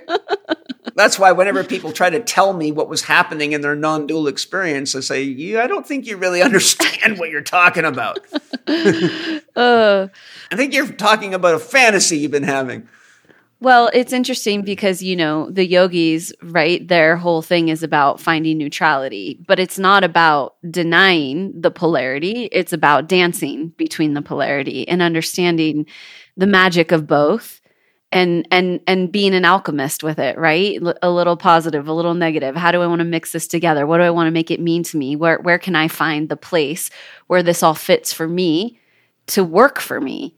And to not be so pegged on one side or the other that I don't know how, I don't know which way to get out of this thing because I'm just so tacked into that experience. And yeah. so, you know, the the yogi, the masterful yogi learns how to be in this, learns how to be in that polarity with grace and and with trying to find some sense of neutrality, which may be, you know, not denying the two, but blending them and being with it all. A good example that uh, piggybacks on what you're saying is are you familiar with Dr. Dan Siegel and all his writings on the mind? Yes. So, you know, he talks about the mind like a river, and he says one bank is rigidity and the other bank is chaos. And the best place to be in the river of mind is in the middle. So you're not stuck in rigidity, you're not stuck in chaos, but you're able to actually perceive and um, make use of both of them at the right time in the right way. I mean, chaos is always what precedes change. So if you get rid of chaos, there's no change. And if you are living in rigidity, you've got no change. So it's like the two banks of the river. need each other to create the middle, or there's no stream of consciousness. I love So- that definition. Yeah. And I think that's what it what it means to to grow up is to be able to be brave enough to sit in the middle and not get so quickly pulled into an opinion or quickly pulled into being scared to death or whatever. You you say, okay, let me just ride this out, which is what Jung calls holding the tension of the opposites. But you have to have enough life experience to know that most of the times when we think we're scared to death or something terrible is going to happen, it never happens, but we just get in the habit of telling ourselves it's going to happen. Yeah, and I think it takes a certain level of energy, you know, and I think this is, you know, one of the reasons I fell in love with Kundalini yoga is that it gave you the energy to be able to hold that neutrality, to to be in the river and to not drown, right? Like it Yeah. it gave you the space because you know when when you don't have the energy when you don't you don't have the spiritual fitness you know you want to go cling to that bank for dear life because you're like man Yeah. i'm swimming here and this rapid's really fast and i don't know what you know which bank i'm going to bounce off next and you know can be it can be a lot of energy and so i think this is the thing is that you have to have this is why we have practices practices to hold the energy so we can balance ourselves in that mm-hmm. flow It's totally true. I'm often asked by people, Paul, why do you put all the effort into being as strong as you are? And I'm, you know, I'm, I'll be 62 in August, so I, I don't work quite so hard as anymore. But I used to say, look, I work my mind so hard that if I don't have a body that's as strong as my mind, my mind will actually kill my body.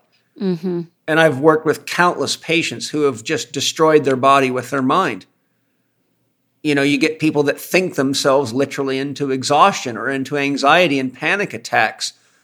And, or you get mathematicians that think themselves to death trying to solve some complex mathematical problems. I mean, I've studied the biography of about 150 people, and many of them practically killed themselves with their mind. Mm. So if Yeah. your body isn't strong enough to hold your mind and you don't have enough energy, then then your mind can actually just dismantle you. I, uh, oh my gosh, I so agree. And, you know, this is one of the things when you start to move into the upper chakras, right? You start to, you know, you pass through the heart and you start kind of living in that upper dimension of yourself. It's very, very tempting to sort of forget the lower dimension and forget the lower three chakras. You're like, ah, I'm done with those. I, I've surpassed those. But you're absolutely right. They're the bottom triangle, they're the support system. And if you don't have those online and functioning and super powerful, then yeah, I think of Steve Jobs right now when you say that. You know, it's Yeah, like, there's a good example. hmm You know, it's just someone that like forgot about the physical form. And I feel like I did that at one point um, in my life. And it, you know, it landed me in the hospital and into a near death experience. So it's like it's a real thing when you're just ramping up the spiritual power and you're ramping up the energetic force field of the upper dimensions, but you don't bring the lower triangle with you. It can be, yeah, it's a recipe for disaster. I'm sure most of you are aware, even though you may not like the taste of organs, that organ meats are extremely important and good for you. And I've got great news for you. Paleo Valley makes an amazing grass fed organ complex that's unique and better than anything I've ever found out there. So much better. I wanted you to hear right from Autumn Smith, its creator, exactly what you're going to get from their grass fed organ complex. Autumn, get us informed on why we should be using your amazing organ complex. Okay, well, like you said, organ meats are nature's multivitamins. And when we use them, we feel this energy and this stamina. And most people don't like the flavor. So, what we did was we took grass fed and finished organs like liver and heart and kidney, and we just put them into capsules so that you can get all the benefits, the beautiful benefits of organ meats without actually having to taste them, without liver burps, of course. And they're just freeze dried. So again, they're not processed heavily in any way whatsoever, and they are sourced from American farmers using regenerative agricultural practices. And I sincerely hope you love it. Save 15% on your Paleo Valley organ complex by going to paleovalley.com forward slash CHEK 15. That's P A L E O valley.com forward slash CHEK 15. No promo code is required. All this talk about God actually fed feeds right into my next question. which is it seems highly probable that any individual reading the Akashic records um, and their interpretation of what they're reading would be influenced by such factors as religion or belief or belief systems that they subscribe to, any unresolved traumas they could be carrying, and what their intention for reading them is.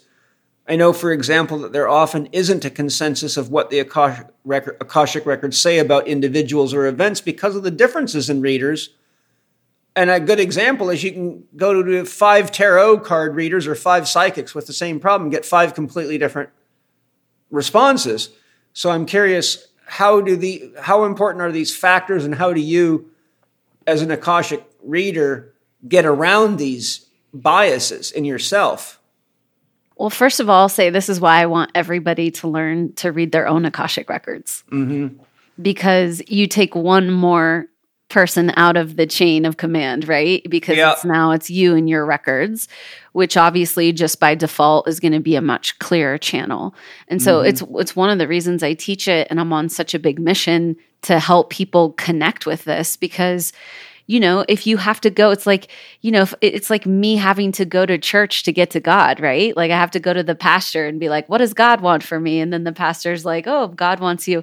So, in the same way, being an Akashic reader is kind of like that. And so, you really do have to be, you know, very on top of your own biases.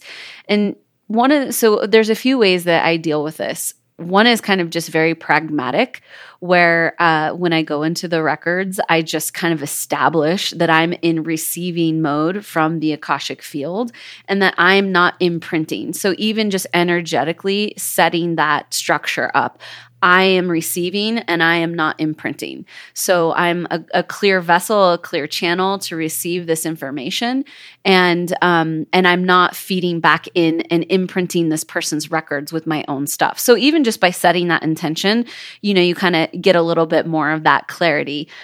The other thing I do is if ever I have something come in and I feel like okay, am I imprinting or am I like kind of being swayed by my own position on this?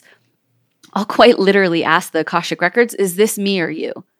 And we've developed this shorthand where they literally give me a thumbs up or a thumbs down. Like, it's, you know, is this me? And then and they'll say like thumbs up. If it's not, thumbs down. It's not you. So it's like it's kind of, you know, silly little pragmatic things. And then furthermore, I think that um ultimately one of the things I do is I always keep my energy. So I pull my energy in and I keep the person's energy outside of my energy. So I don't like necessarily bring them through me because I don't want their energy in with my energy. So there it's like when I'm reading, I'm reading their energy outside of me. And so, you know, at the end of the day, you still are human. You're still going to have to really be on top of this. And um, if I don't know, this is the thing that I, you know, I do for myself and I tell for my students. If it's not a 100% clear, where I'm like, this is for sure the records, this is for sure them, this is for sure a 100%, I don't say it. I don't, I just don't say it. And anything that feels fuzzy for me or gray area, and I'll even say, you know, I can't, I can't say this clearly as it's not 100% clear for me, so I can't say it. And I think that's all you can really do is just be in that awareness of yourself and be in integrity of not saying something that isn't 100% accurate from the way the, the location that you can experience it. And again, this is why I'd rather you read your own records. yeah. You know? One of the things I tell my students to help avoid some of these problems is I say, you know, whenever you're getting intuitive downloads or you're communicating with somebody's soul and getting information that you, you, you have the urge to tell them or you think is important to tell them, I have a rule ask, don't tell. So instead of saying, oh, the reason you've got Crohn's disease is because you cheated on your ex husband, the way you communicate that, if you really believe it enough to say it, you say, I'm just curious what was your relationship like with your ex husband? Because I'm picking up ex husband energy in your field right now. That way, the person has a chance to express to you, and you will be able to find out fairly quickly if what you were told was true or not, but you'll get it from them instead of projecting it onto them. Yeah. A hundred percent. Yeah. And and actually it's great that you said that because that that's definitely one of the things I'll do. And I, I for some reason, this thought just left my head. It was so po- poignant, and I wanted to bring it in, but it just went poof. So, Yeah, but, well- it, but you're right. that's the way to do it. Yeah. There's so many facets to this, you know, and I think the risk is people turn themselves into junior wannabe pseudo psychics, and that leads to that's yes. a lot of problems. That's my point. Okay, thank you for saying that. The psychic thing. So, whenever I do a reading, I always preface it. I say, This is not a psychic reading. This isn't you sit in the chair, stonewall me, and like don't say anything and don't share anything, and just see if I happen to say the right thing that is right for you and makes sense to prove to you that I'm reading the Akashic records. Like, we're not doing that. If I share something with you and it sparks something that you want to share and is meaningful, please share that with me because that's going to help me develop why I might be sensing this thing.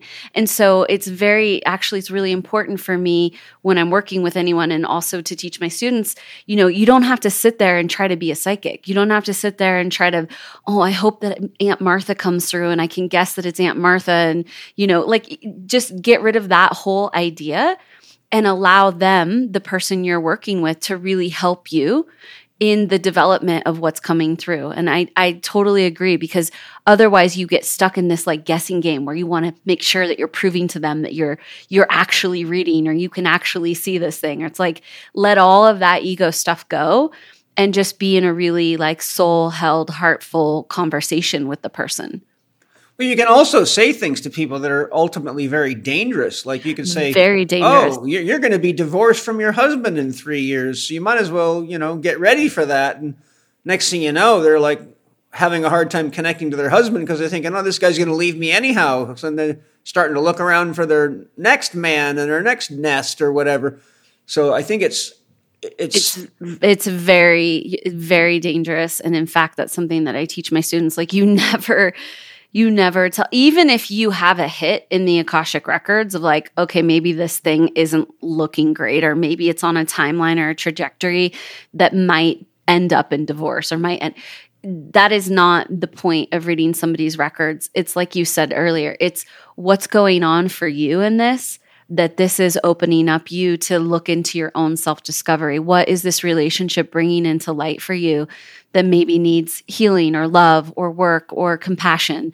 And so I think that's a really dangerous thing and something that you have to take very, very seriously. Like you, you cannot tell, you know, I, my mom, my mom's sister went to a psychic when she was like in her late teens and the psychic told her she was going to die in a car accident. And my mom's sister died in a car accident be- right before she turned 22. And I'm like, what kind of fucking person tells somebody and plants that in their aura like a seed that now sprouts into some kind of co-creative process and mm-hmm. you know that that psychic may have been able to see some timeline where that could be a potentiality but that was i mean to me that is just now you're playing god now you're you're like making that thing you're planting that seed you're co-creating you're enforcing that outcome well, that's so- also the nocebo effect. Mm-hmm. As the placebo turned into a negative, right and the Yeah. placebo's super powerful. A hundred percent. And I just think this young woman in her late teens, you know, how sensitive was she to that? How how did that build in her frequency? What kind of layers did that go into? And I just, you know, I kept that with me and I feel like that story made such a profound impact on me because of the work that I do now. Because you have so much responsibility and even when women are like, please tell me this or tell me that, can't you just, tell-" I mean, I hear this all the time. Can't you just tell me? And it's like, no, you know, because this is all in you already. This is, this is your, your world, your universe. You're creating it. So what do you want to create with it? Yeah. Vanessa, I'm digging this conversation. It's just like when we met together. It just it just flows, you know. We just dropped in. I know. I can't wait till we actually get to do this in person. Like, Yeah, that'd be fun. Yeah. yeah, it would be really fun. Whenever you're out this way, And make sure you, tell me. You did say you're coming to Jackson Hole though. So One one hold day I. I will. Yeah, because uh, Angie's got a really good friend there. Uh, and she convinced me it's a cool place to go. So I don't So like beautiful. to travel as as I've shared with you because of 25 years of airplanes. It wore me out. But um, if I do come to Jackson Hole, I will definitely look you up. But if you I- come to San Diego, we're an hour's drive from the San Diego airport. You're are you in Vista? Is that right? Fallbrook. Or Fall, Fallbrook. Okay, that's right. Yeah. yeah, I will definitely. And I will be in San Diego. It'll happen. cool. Yeah. yeah. I'm sure you. If you think your conversation flows with me, wait till you meet Angie and start rapping with her. She'll. You'll you'll meet your match right there. The two of you will be the the witches are in the house.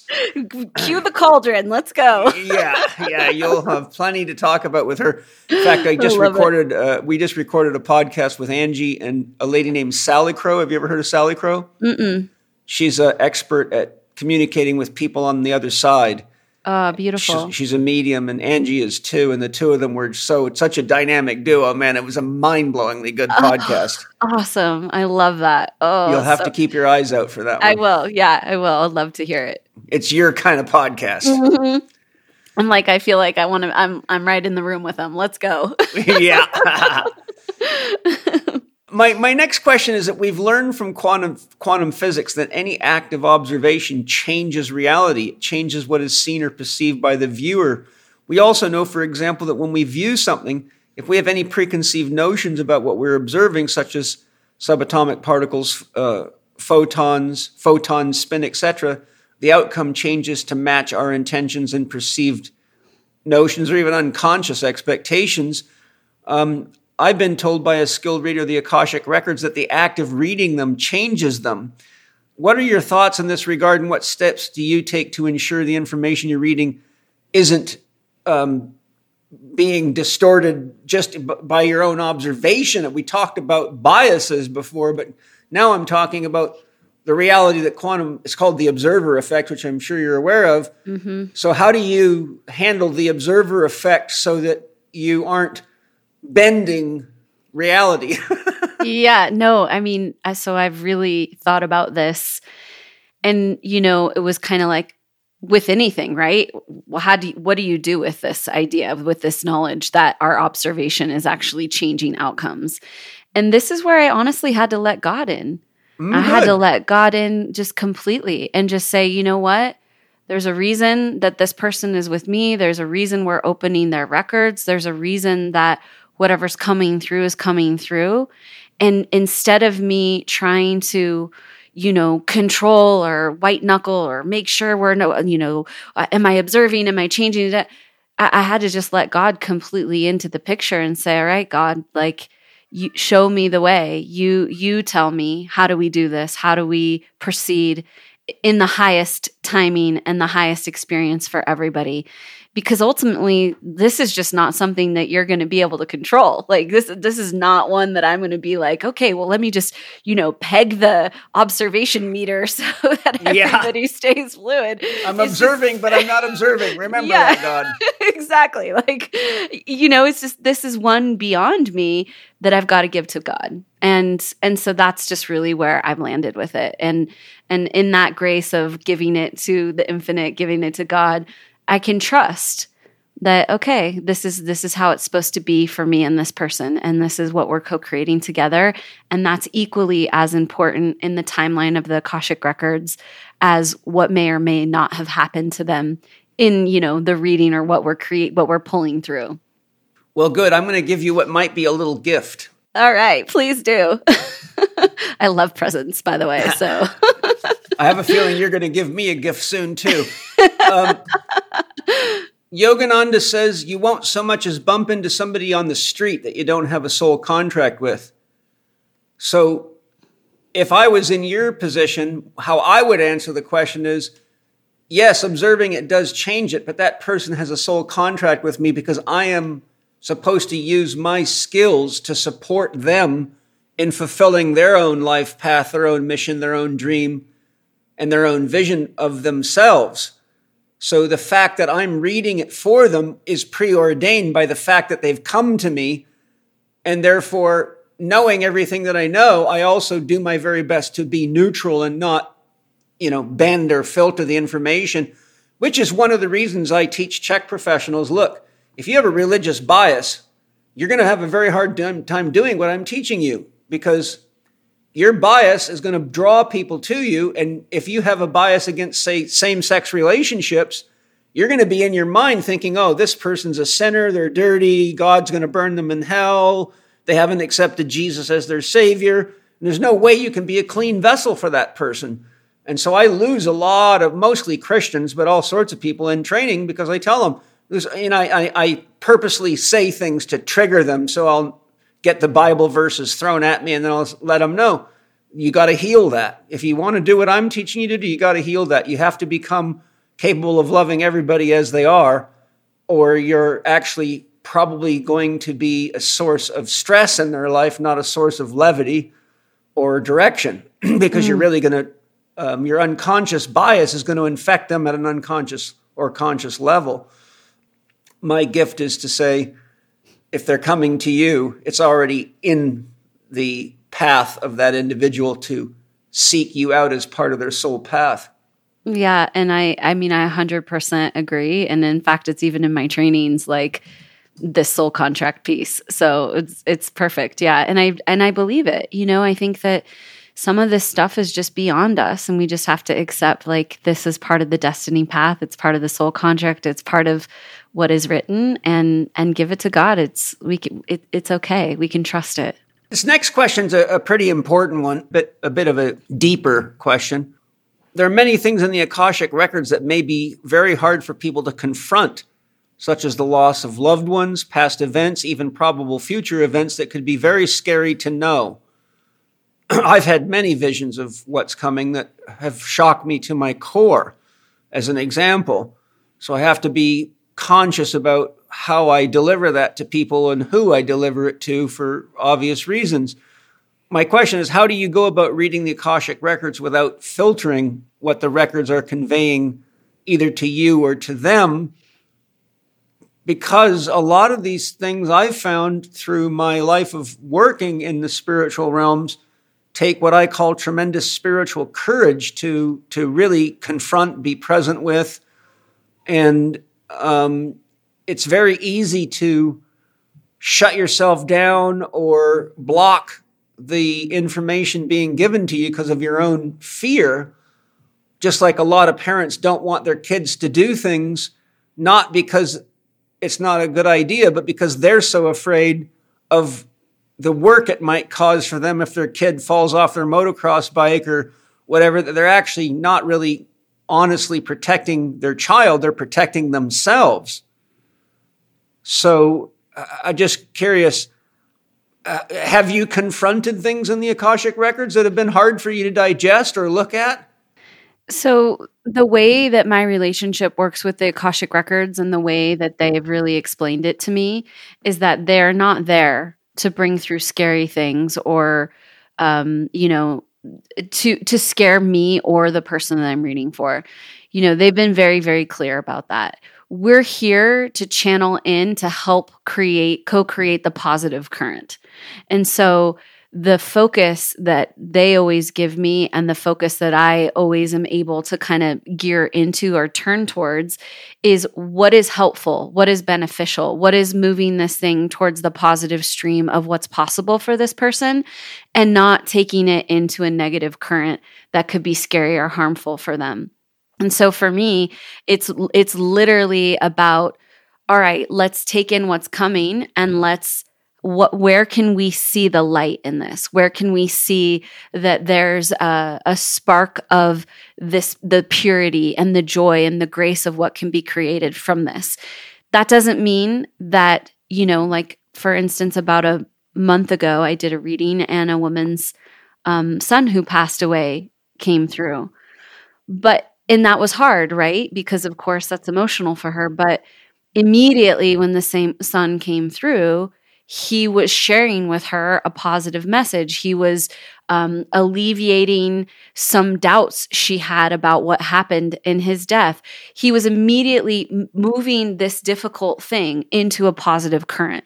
And so, my relationship with the Akashic Records is not that we have to go dig into a ditch and, you know, bury ourselves in scary, dark stuff. It's okay, what is and how can we move this towards the positive current and towards the light and towards the love and towards something beneficial for this person. So it's not as hard as you know you might think because that's the direction they want to take it and that's the direction that they're helping me to take it. I think the devil you know is always better than the devil you don't know. I mean, I've had these types of circumstances many times in my career. I'll give you an example to exemplify what I'm really addressing here. I don't know how many years ago, probably seven or eight years ago now, a personal friend of mine's wife was suffering with severe stage four cancer. And she had gone to, she'd had chemo, she'd had radiation, she'd gone to probably five different people that were recognized as highly skilled healers and therapists, and nothing was working. She was getting worse and worse. And she was really quite distraught. Um, she wasn't that old. She was probably 55, maybe mm-hmm. 52, 55. And so he said, Paul, would you please meet with my wife and see if you can find out why she's not healing? And she knew who I was, so she was open to, she wanted me to come see her.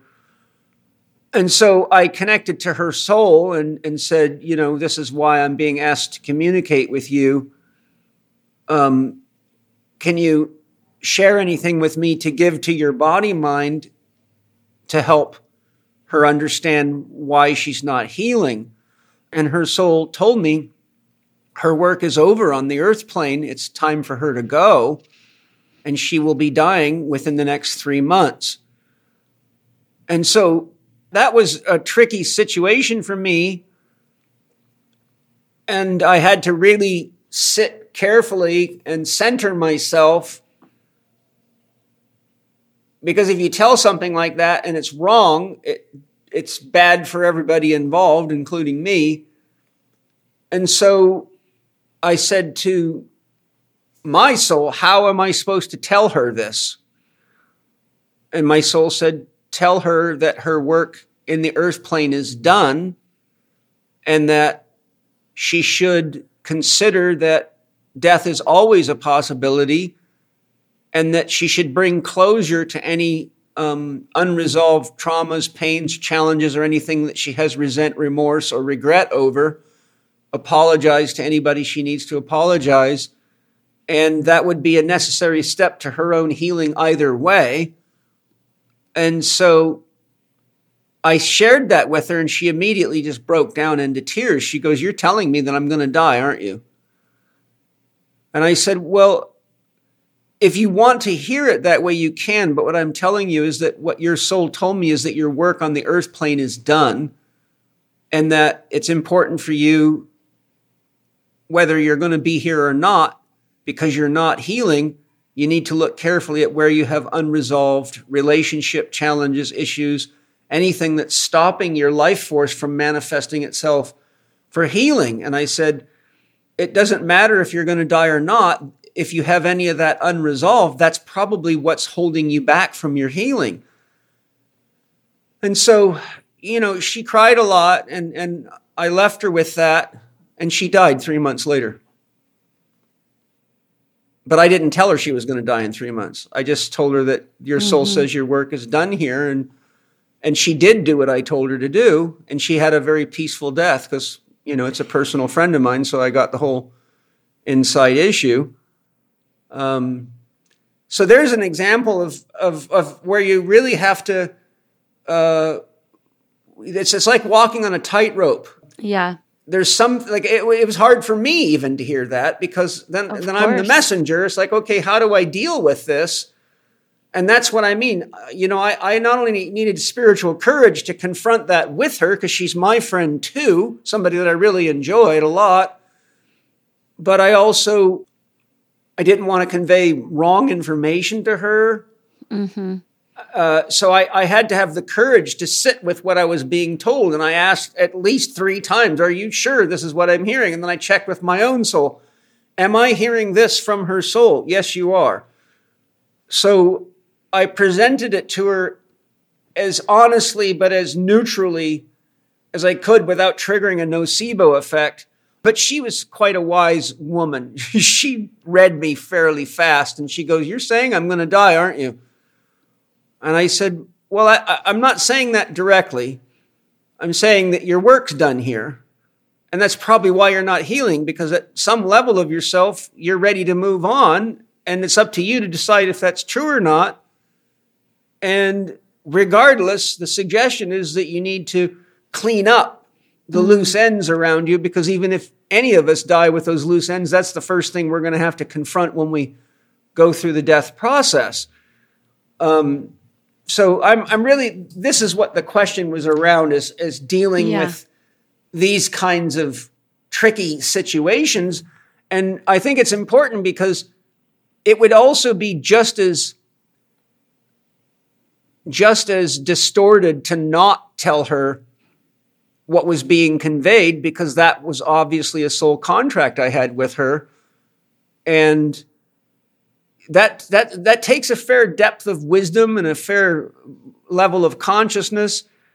And I don't think anybody, uh, the average person that thinks they can read Akashic records or any of that kind of stuff, psychic or otherwise, can really deal with that in a most loving, ethical way if they don't have enough life experience and depth of wisdom to know how to use that. Because a lot of young people that, you know, are high on themselves, the, you know, the junior psychic, they, they think they're really being the, the, the cat's meow when they say, oh, you're going to die in three months. And whether it's true or not, it's not always the best way to deliver something like that. So I'm, I'm asking you, how do you deal with these things? Yeah. So, I mean, it's, it's really important that we go back to the whole soul contract thing, right?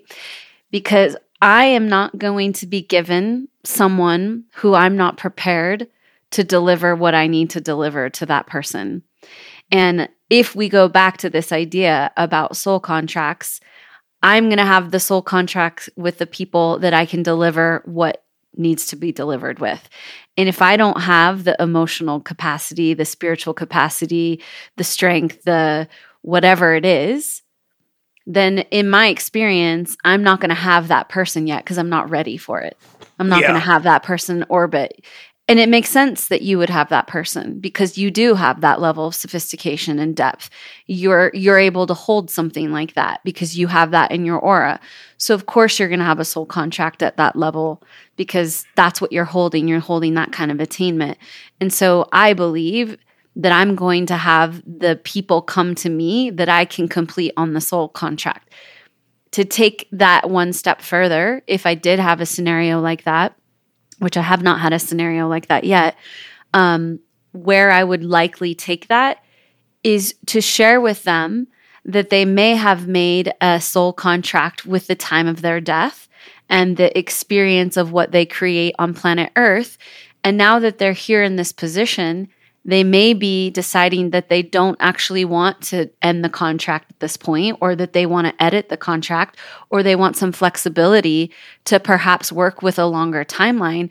And so I would take them into like the actual editing process of the soul contract. And this is a process that I can, you know, take someone in where they can literally locate the file of that soul contract and we can work in the Akashic field to see if we can actually work with editing it, updating it, changing it, shifting it. And so, back to my point about even if something that difficult came in, there would be a way to at least bring in some positive current of like, okay, well, this may be what's on tap for you. But if that's not what you want and you would like to look at potentially editing it, let's go through that process. It may or may not work, but at least it gives that person some kind of capacity for feeling like they have a chance and a and a you know, the ability to work with their timeline and to work with the contracts that they have. So I think that, you know, you have to be in the place where you can feel innately what's appropriate for that person. And you also are just going to, you're going to get the people that you're prepared to deal with. I just really believe that. The Akashic Records isn't setting you up for failure you know? And that's the thing about mm-hmm. this. They're they're not trying to bring in people that you're going to ruin their lives or you're going to you know do something. Like it's just not that kind of energy field. Like this is such a beautiful energy field. It's in a positive current. It wants to help. It's not here to like you know hurt somebody or do something terrible. So I think that, you know, th- again, back to the giving it to God, you have to kind of trust this process a little bit and know, all right, if this person's coming to me, I am going to have the bandwidth to deal with what they have going on because they're here, they're in my chair. Hi. Did you know that there are numerous studies using specialized dyes and radiolucent markers showing that when we eat a specific organ or gland from an animal, it ends up going directly to the same organ or gland in our body? This deep wisdom has been known long before science validated it, and people like St. Hildegard of Bingen, all the way back in the 1100s, wrote a diet book showing what specific meats would help heal ailments in the body. Francis Marion Pottenger, author of the famous Pottenger's cat study, used radiolucent markers and found that when we eat the adrenal glands of an animal, the molecules of adrenal tissue go right to our own adrenal glands. The body is very efficient and won't try to reinvent the wheel, so to speak. This is also true of collagen. About 15 years ago, while performing stunt lifting, I had a man fall from above right onto my head, blowing out two of my discs completely, tearing spinal ligaments, and leaving me with spinal cord and nerve root compression. Any surgeon would have immediately wanted to fuse these joints and put metal in my neck, but I chose to rehabilitate myself, and one of the key dietary ingredients I used was collagen powder. This feeds the body the exact molecules it needs to repair the damaged collagen in my neck, and I'm still going strong. Joint degeneration is not only very common among athletes, but among workers and people of all ages today, and regularly consuming Organifi's collagen supplement may save you from a lot of pain, doctor's visits, and surgery. Give your body the resources it needs and let it do its magic. Organifi collagen uses only real food ingredients. It contains Hydrolyzed bovine hide collagen peptides. This protein form is derived from pasture raised cows. It is associated with pain relief from aches and pains in joints, radiant skin health, and even bone loss prevention. Eggshell membrane collagen. Taken from the thin layer between the egg and the shell, it is collagen rich, and this may be beneficial for strong joint health hydrolyzed fish collagen peptides derived from wild caught fish. This is a particularly useful collagen source because of its small particle size, making it easily digestible and absorbable. Chicken bone broth protein concentrate. This source provides the collagen type found in your gut, joints, and cartilage and helps support greater health both inside and out. Don't wait until you're in so much pain that it hurts to do what you love to do, or you're told you need surgery when you can feed your body Organifi collagen and feel better every day while also enhancing your nutritional profile. To get your Organifi collagen, go to O-R-G-A-N-I-F-I dot com forward slash C-H-E-K-20. That's Organifi dot com forward slash C-H-E-K-20. On checkout, use your Living 4D discount code, capital C, capital H, capital E, capital K 20, and get 20% off with your purchase of Organifi collagen. I don't know if you've thought about this or not, but if one edits their soul contracts, you realize it changes the outcome of the entire universe. I do. Yeah. And here's the thing, right? And these multiple timelines and multiple scenarios, you know, some people don't don't believe in this don't believe in editing their soul contracts and you know think that it is what it is and you decided that's what it should be and you should stick with it that's just not the experience. That's not the information I've got from the Akashic records. Mm-hmm. I've received that everything is constantly shifting and fluid and all of it is changing and it's all changing all of the time. So if you get here and to this level and this degree of your consciousness says, you know what? I created that soul contract and I wrote it up in a certain way that seemed like a really good idea from the place I was standing and the position I was in at that time. But now I'm in a different position and that contract is like, not looking like the greatest thing for me to fulfill upon. I feel, and and I've got this from the Akashic records. They're like, why, why? We're not here to hurt you. Like, we want you. We want you to be happy. We want you to love your life. We want you to love this experience of your existence. Why wouldn't we give you the tools and the capacity and the opportunity to shift your timeline if the timeline you're on isn't the you know the most optimized one for yourself at that moment? Yeah, I mean, I think this is where one's conception of God can really um, have a huge influence because if you're conscious enough to know that we're all connected and every action we take affects the entire universe, which the butterfly effect is an example of. You, you know the butterfly effect, right? Mm-hmm. Yep. So, um, but because my experience of God is infinite processing power, infinite intelligence, infinite information, infinite processing speed, and infinite capability, and because each of us are made in God's image, we do have the capacity to be co creators. So we're all making choices all the time, and we're all making choices because we have free will that ultimately affect everybody else. You know, someone calls us a nasty thing, we can punch them in the nose or we can handle it another way. And if you punch them in the nose, you're going to change the universe forever. and if you handle it another way, you're going to change the universe forever. Exactly. So, I, I, I think what, what I'm trying to point out, and the reason I brought that up is because to change a soul contract is it's not something that I would personally, as a therapist, coach, or spiritual guide, take lightly. I would tell someone before you change the contract, I would encourage you to, to really sit and communicate deeply within yourself and what, what I would call your soul and be clear that that's really the right thing to do because otherwise people would be changing their soul contracts all the time to avoid having to deal with the husband they don't like or the job they don't like or the boss they don't like. And it would just turn the whole thing into a childish video game instead of a legitimate process of self-realization I 100% agree. Yeah. And all of these processes aren't to be taken lightly, right? It's like, you know, at the end of the day, if you really if you really feel like you want to shift something but there's you know there's so many beautiful positives about it as well right you may have mm-hmm. incarnated mm-hmm. into a lifetime of poverty right? You might have signed a, a soul contract that's like okay sorry this time around you're just going to be poor. This is the thing. And and you just decide uh, i don't i don't want to do that poverty line you know? This can be such an incredible thing for somebody to actually give themselves that vibrational shift to be able to move out of that impoverished state. And yeah you're right. It's it's not to be taken lightly but it's also um it's also if they've come to me and that's the moment we're at like i just i trust it. I trust that like we're being guided to that moment for a reason. And you know we we have to have this ability like you said to co-create and to shift and to reorganize ourselves into the higher expression of possibility. Yeah. I think the question i would have the person ask themselves in, in a situation like that is ask yourself what would love do now mm, I, yeah that's beautiful that way I you're, love that. you're getting guided from the right place mm, i love that yeah yeah that's beautiful. And you know, the, the the real issue there is all love comes with responsibility. Absolutely.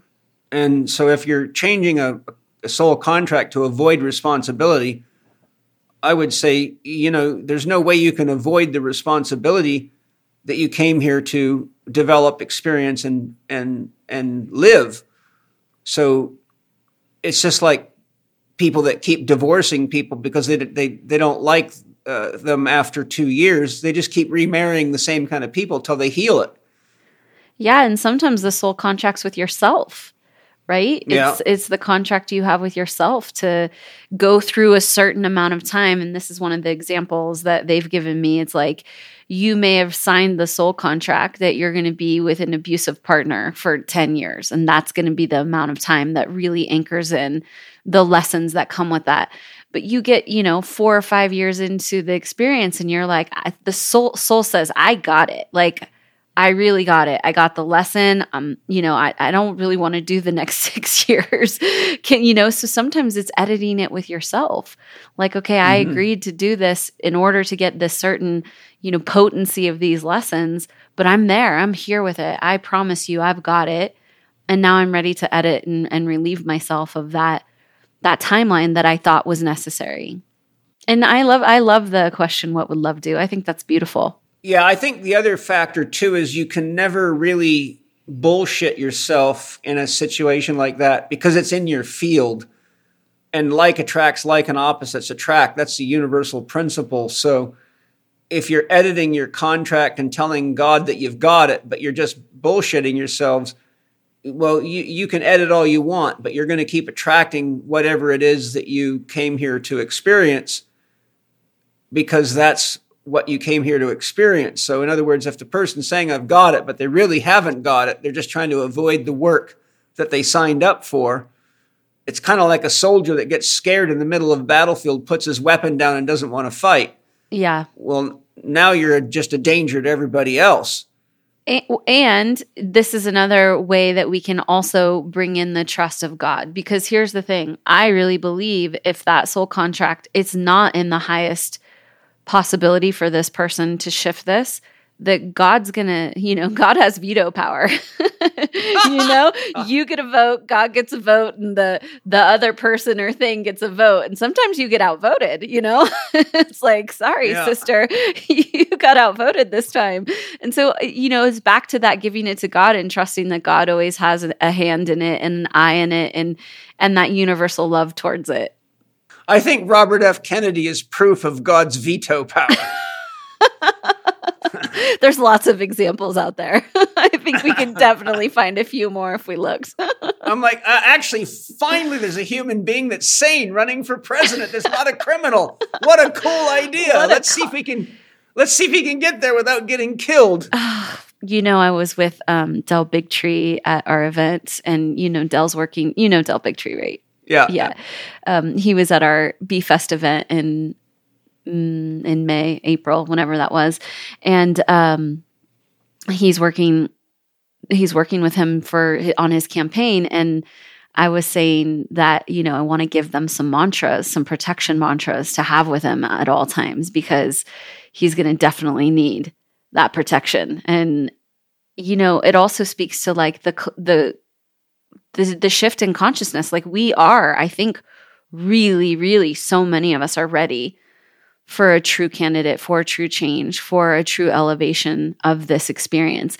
And in the end, like it's us that are going to decide if, at a consciousness level, if we're ready for that and if, you know, someone like that of that caliber can actually make it to office. And I really hope, honestly, God, like vote the right way. yeah, I, I just say thank you, thank you, thank you, and hold the vision. You know, it's mm-hmm. just, uh, you know, have you ever done a fire walk before? No, I haven't. I want to do it. Yeah, I would love to do it though. I have, and yeah. it's the it's the real deal. I did it with Tony. I used to be Tony Robbins' therapist, so he used to invite me to his various events, and he invited me to a fire walk, and it was like 35 feet across, and he had a thermometer in the coals. It was 2,600 degrees.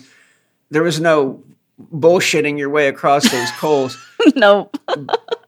the point I'm making though is when I think of RFK and the real risks of him getting killed and, and the fact that he would be the third Kennedy for the same reason to get killed, um, I think of the firewalk. And one of the things you have to do in a firewalk, which is exactly what you got to do in a deep shamanic journey, you always have to see yourself on the other side. Mm you you hold the vision of being on the other side. And so as I'm doing the firewalk, I'm not putting my consciousness into how hot, hot the coals are. I just visualize myself standing on the other side and I manifest that vision regardless of what's in between it. I just, I am going to be there and I'm going to be safe, home, and whole. And I hold that. And that's my mantra. I am safe, I am home, I'm whole, and I'm there. And so when I think of Robert F. Kennedy, I just hold the vision and I see him on the other side of the process so that I don't add more fear to the fear or I just amplify the fear. I just hold him in my vision and I hold the American people, not only the American people, but the people of the world need Robert F. Kennedy uh, because the American influence on the world. So I would encourage anybody that has the same concerns we're talking about just to hold the vision and see him in his wholeness and see us in our wholeness and don't fall into the trap of letting your fear be your guide or you will just manifest exactly what you focus on and that's the observer effect mm-hmm. mm. yeah i almost don't even want to like say it anymore we like yeah let's just hold him in the office and end scene. like that's it. Yeah. That's the only outcome. I think we need to build another office. I think the White House has too many dark skeletons in it. Definitely needs a good smudging. Yeah, it's a bit of a, a faulty name. It should be called the Black House. Seriously. Yeah. Have you ever found anything in the Akashic records regarding whether the universe is one totality or is it a multiverse or an omniverse? You know, the way that they give it to me is that it's so infinite, we can't we can't even grasp it. So Right. I, I guess omniverse is the unlimited one, right? Like yeah, the- it's yeah, yeah. it's just universe after universe, dimension after dimension. Yeah, and the multiverse is when it's finite, right? Is that correct? Uh, the multiverse is really the concept that every time we make a decision, there's a bifurcation. So we actually create another universe where that possibility can happen. And according to the guy that I forgot the guy's name that came up with the theory, it's just slipping my mind right now. But he says that there's 10 to the 500 multiverses or mm. universes in the multiverse. So, you know, 10 with 500 zeros behind it, you might as well just say infinite. Yeah, I guess you know the way I understood it is that there was some kind of finite experience to the multiverse, and you know I don't know is it multiverse or omniverse, but the way that I understand it is like it's beyond the the infinity of it is beyond anything that we can even understand. It's like it's just literally infinite, and it's expanding and growing all the time. It's becoming even bigger, even more. yes, I agree. Um, what's your opinion on the use of plant medicines to enhance one's ability to read the Akashic records? I imagine in the wrong hands, it would probably be detrimental versus helpful. you know, I don't think it's necessary. Um, I don't think it's like a prerequisite or even, you know, a way uh, to train for this modality. Um, you know, I think that plant medicines have their own consciousness and their own, they're, they're kind of their own lane, if you will. And I feel like the Akashic Records is, uh, it's its own lineage, it's its own thing. And so you can certainly have plant medicine experiences, and I certainly have that inform some of the ways that I experience the Akashic records, where I'm like, okay, I feel like I've had this in a plant medicine journey. So I now that I'm seeing it in the Akashic records, it's like it, it makes sense somehow because I've had that experience before but I just I don't really think the two are related in any way, you know. And it's not you don't have to have you don't have to do plant medicine to read the Akashic records. You don't need to uh, read the Akashic records to know if you should do plant medicine. Like to me, they just feel very very separate in nature and they may yeah there may be crossover you know things that you experience but it's not it's not necessarily it's not necessary to do plant medicine to work in the akashic records Yeah, I mean, I didn't think it was. I just wondered if if you thought it was helpful or a hindrance or I think it just depends on the person, right? I think it's, you know, I think it's ultimately the question is is plant medicine helpful for you as a person? Like that's just, you know, or uh, is something positive coming out of that? Then probably something positive would come from, you know, that experience as it relates to the Akashic records, but it's not yeah, it's not and I just don't feel like they're necessarily connected in any measurable way. Yeah. If if you felt there was a specific quality that you think's most important to develop if one is interested in reading the Akashic records, what would be the quality one should focus on developing to enhance their ability to read the records? You know, it kind of comes back to the conversation we were having before about being able to hold the energy, you know, and and really have like the energetic capacity. So it's one of the reasons that I use Kundalini yoga in my training is that I actually want to help you build the, you know, the the this fitness to hold these kinds of frequencies, to hold this kind of energy. And so I would say that having a strong pranic pras- practice, like we talked about, having a strong physical practice, have, being able to hold big energy, you know, mm-hmm. whatever that looks like. And, you know, to me, Kundalini yoga is a no brainer and it's just such a beautiful way to help support the, you know, the Akashic field and your relationship with it. But whatever your practice is, you need to have a strong practice because these can be big frequencies that you're that you're working with. what can somebody expect when they do a certification with you? Is that what your certifications are in? Is how to read the Akashic records? Yeah, so um, they can basically, you know, it's like I always say it's you'll learn to read the Akashic records and you'll learn to have a relationship with the Akashic records, but it's not necessarily about, okay, well, you know, these are the things that you'll learn from the Akashic records that I'll teach you. What I'll teach you is to have your own relationship so that you could find out the way that the Akashic records want to work with you, through you, have a relationship with you. So it's not about copying my experience or how I do it, but rather showing you how you can find your own experience within it. And so, you know, that can be from everything from understanding soul contracts to working with souls on the other side to you know, all kinds of different things in the Akashic Records, but it's more about cultivating that relationship within you to figure out what how it can be meaningful for you. And and there's a, a lot of Kundalini yoga too. So Yeah, cool. yeah, yeah, it's very cool. You know, I know you've been taking people around the world for over a decade now on your adventure spirit experiences. What what is it that fires you up, gets you so juiced up about doing this? You know, I think um, I didn't even understand why I was doing this in the beginning when I first started doing it, but it's kind of like what we talked about with your woman who was working in Mount Shasta, right? Yeah. There are these certain ley lines, certain portal zones, these certain places on the planet that hold really powerful energy and powerful codes. And to go there and to immerse yourself in that energy and to bring people there I think it's just part of my destiny to just help get people into those energy fields and to get those mm. activations. Where Where's your next trip? Uh, we're taking a group to Egypt in November. So, yeah, mm. uh, really, really exciting. I was there scouting just a couple of months ago and um, powerful energy there for sure. So, I'm really excited to take a group. And we have uh, the musician, her name is Nessi Gomez. Do you know Nessi Gomez? No she's just an incredible singer songwriter. So, you know, part of Egypt to me was a lot about sound. It was very much like that was the medicine there is there's a lot of sound codes. We were working in, you know, in the temples, singing and bringing in frequency and, you know, really working with the temple vibration. And so this woman's going to be, you know, doing uh, sound activations. I won't even say sound healings, but sound activations with us along the way. So it's it's a pretty special experience. Cool. Yeah. Now I understand that you also help others that are coaches or thought leaders or therapists organize their own retreats. Is that a separate branch of your business or how does that get involved?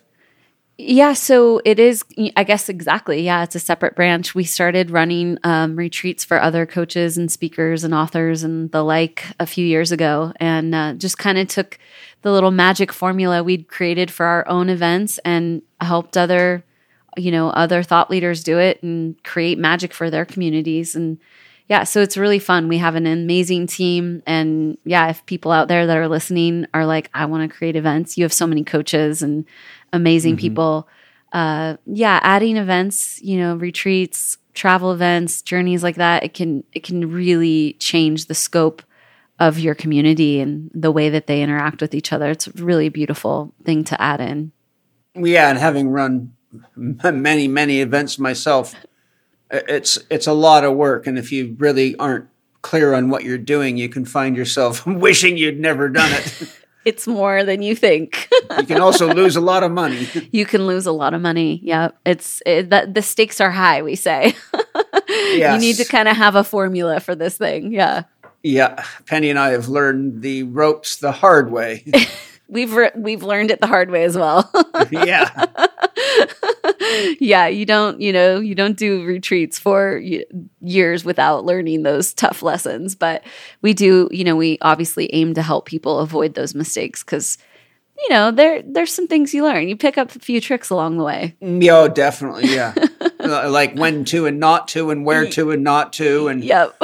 how to market to the right people and how to price them right and there's so many hidden expenses in running events like that that's one of the things that we got bit by is we we often were like, where the hell did all the money go? And then we had to really do a very careful accounting of all the hidden expenses. And then you learn how to calculate what you really have to calculate, or you can really find yourself shocked and dismayed that you've worked your ass off and made $28. or you even paid to do it, which is even Oh, worse, yeah. right? oh, yes. oh, I paid $2,000 to work my ass up. Yes. Yeah, we feel you. I mean, it's, yeah, it's tough. Events are tough. And, Yeah. you know, if you, especially if it's not something that you're going to take on massively in your business model, it's, yeah, the stakes are very high to just throw it out there and hope it works. I always say, if you build it, they will come, except for retreats. yeah. Yeah. Yes. it's true for everything except for retreats. yeah exactly well i know in a minute you i think you have an offer uh, on some of your uh, you have an upcoming retreat or a certification but maybe what you can do is just share where people can find you and any else that you want to share about what your offering is and any discounts you might have for the listeners if you have something you want to offer Yeah, awesome. Um, so we have a discount of $555 off of either Egypt, the Akashic certification.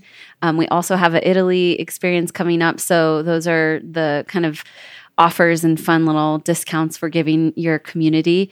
Um, the code is Chek. I think you all know how to spell that. yeah c-h-e-k um, if not, yeah, C H E K.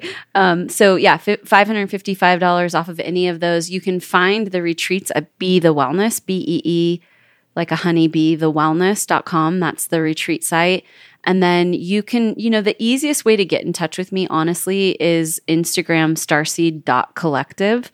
Um, and if you go to my Instagram, and you can find a free intro to the Akashic training. So you can kind of get your feet wet and see, you know, just feel into it a little bit. And then if you decide you want to move forward, um, we have that awesome code for you to check out and get an awesome deal. Awesome. Well, what a fantastic podcast. We covered so much information. Oh my gosh, lifetimes of information. yeah, and and so it, you know it's it's a, such a unique concept, the Akashic records, and you know I've been familiar with it for a very long time, but I don't think most people really are, and I just thought it would be fun to talk about it, and we covered so many other important things along the way. That was fantastic too. So thank you, Vanessa, and and and continue, you know, sharing your love. It's obvious that you love what you're doing, and I think that's an inspiration to everybody is to do what they love to do. Mm, thank you so much, Paul. It's such an honor and just, yeah, it feels so bonded to you, even though we haven't actually officially met. I know like our our souls are connected in a deep way. So so happy to be here with you and thank yes, you so thank much. you. It's nice to meet somebody who's as passionate about all this stuff as I am, for sure. I get in the weeds a little bit with it. You know, sometimes we just have to go there. well, you know, if it wasn't for weeds, we wouldn't have healthy soil. There you go. exactly. or poppies, you know, find us in the poppy field. Yeah. oh, We thank know you when- so much. We know what else comes out of poppy fields. Beautiful orange flowers. yeah. that you can smoke. I've never done it. yeah. Oh man. Um, yeah, I could tell some stories on that one, but Maybe um, the next podcast. yeah, we'll have to uh, have we- you on our podcast, and then we'll, we'll It's, it's then opium. we'll go there. Yeah, Opium's what comes from poppies. Of yeah. course. Yeah. when I was young, I had the great fortune one time of um, there was somebody in town. They were actually I found out later they were part of a of the Hell's Angels motorcycle wow. gang. Oh wow, But they managed to bring into Vancouver Island a bunch of opium cured Thai weed from Thailand. And I'll never forget it. This marijuana was like buds, but they were like dripping with this black tar. Oh my gosh, and it was so sticky and you hardly needed anything. You know you could roll a joint with just a tiny bit of this stuff. And what an amazing experience. I mean me and my buddies used to smoke that stuff and just go race our bicycles against each other for hours. We'd do like a 40 or 50 or 60 miles at full intensity, just hard as we could go. And, you know, and you just go into this total flow state and you could just push yourself to the limit. And so I had some great memories. That's why when you said poppies, I thought, yeah, there's some neat things that can come out of those poppy fields. So that's so funny to me because I think of poppies like I think of the opium dens where they're like everybody's like, you know, totally internal. So I've never heard anybody be activated and like active on opium. But well, it I don't takes know. it takes opium to calm a guy like me down to normal. okay, got it. I'm, I'm I'm like a uh, an arrow Yeah. flying towards a target, and the opium says, "Hey, don't forget to take a little rest on the way." But well, you've been working many lifetimes for this energy field. I get it, now. seems So yeah, I've seen it. I understand now. yeah. it all makes sense. Thank you. I'll close out by saying thank you to my sponsors. I love you all. You make amazing products, and you, I love knowing how you're contributing to regenerative and sustainable practices. Thank you to all of you for anything you buy from the sponsors. It's the best stuff I can find in the world to offer you in those categories. And I wouldn't offer it to you if I didn't know for a fact that it worked well and my family and my kids use everything we offer. So um, anything you get from the sponsor supports the podcast with a little commission. So thank you for supporting the podcast. Thanks for all of you for joining us on the journey.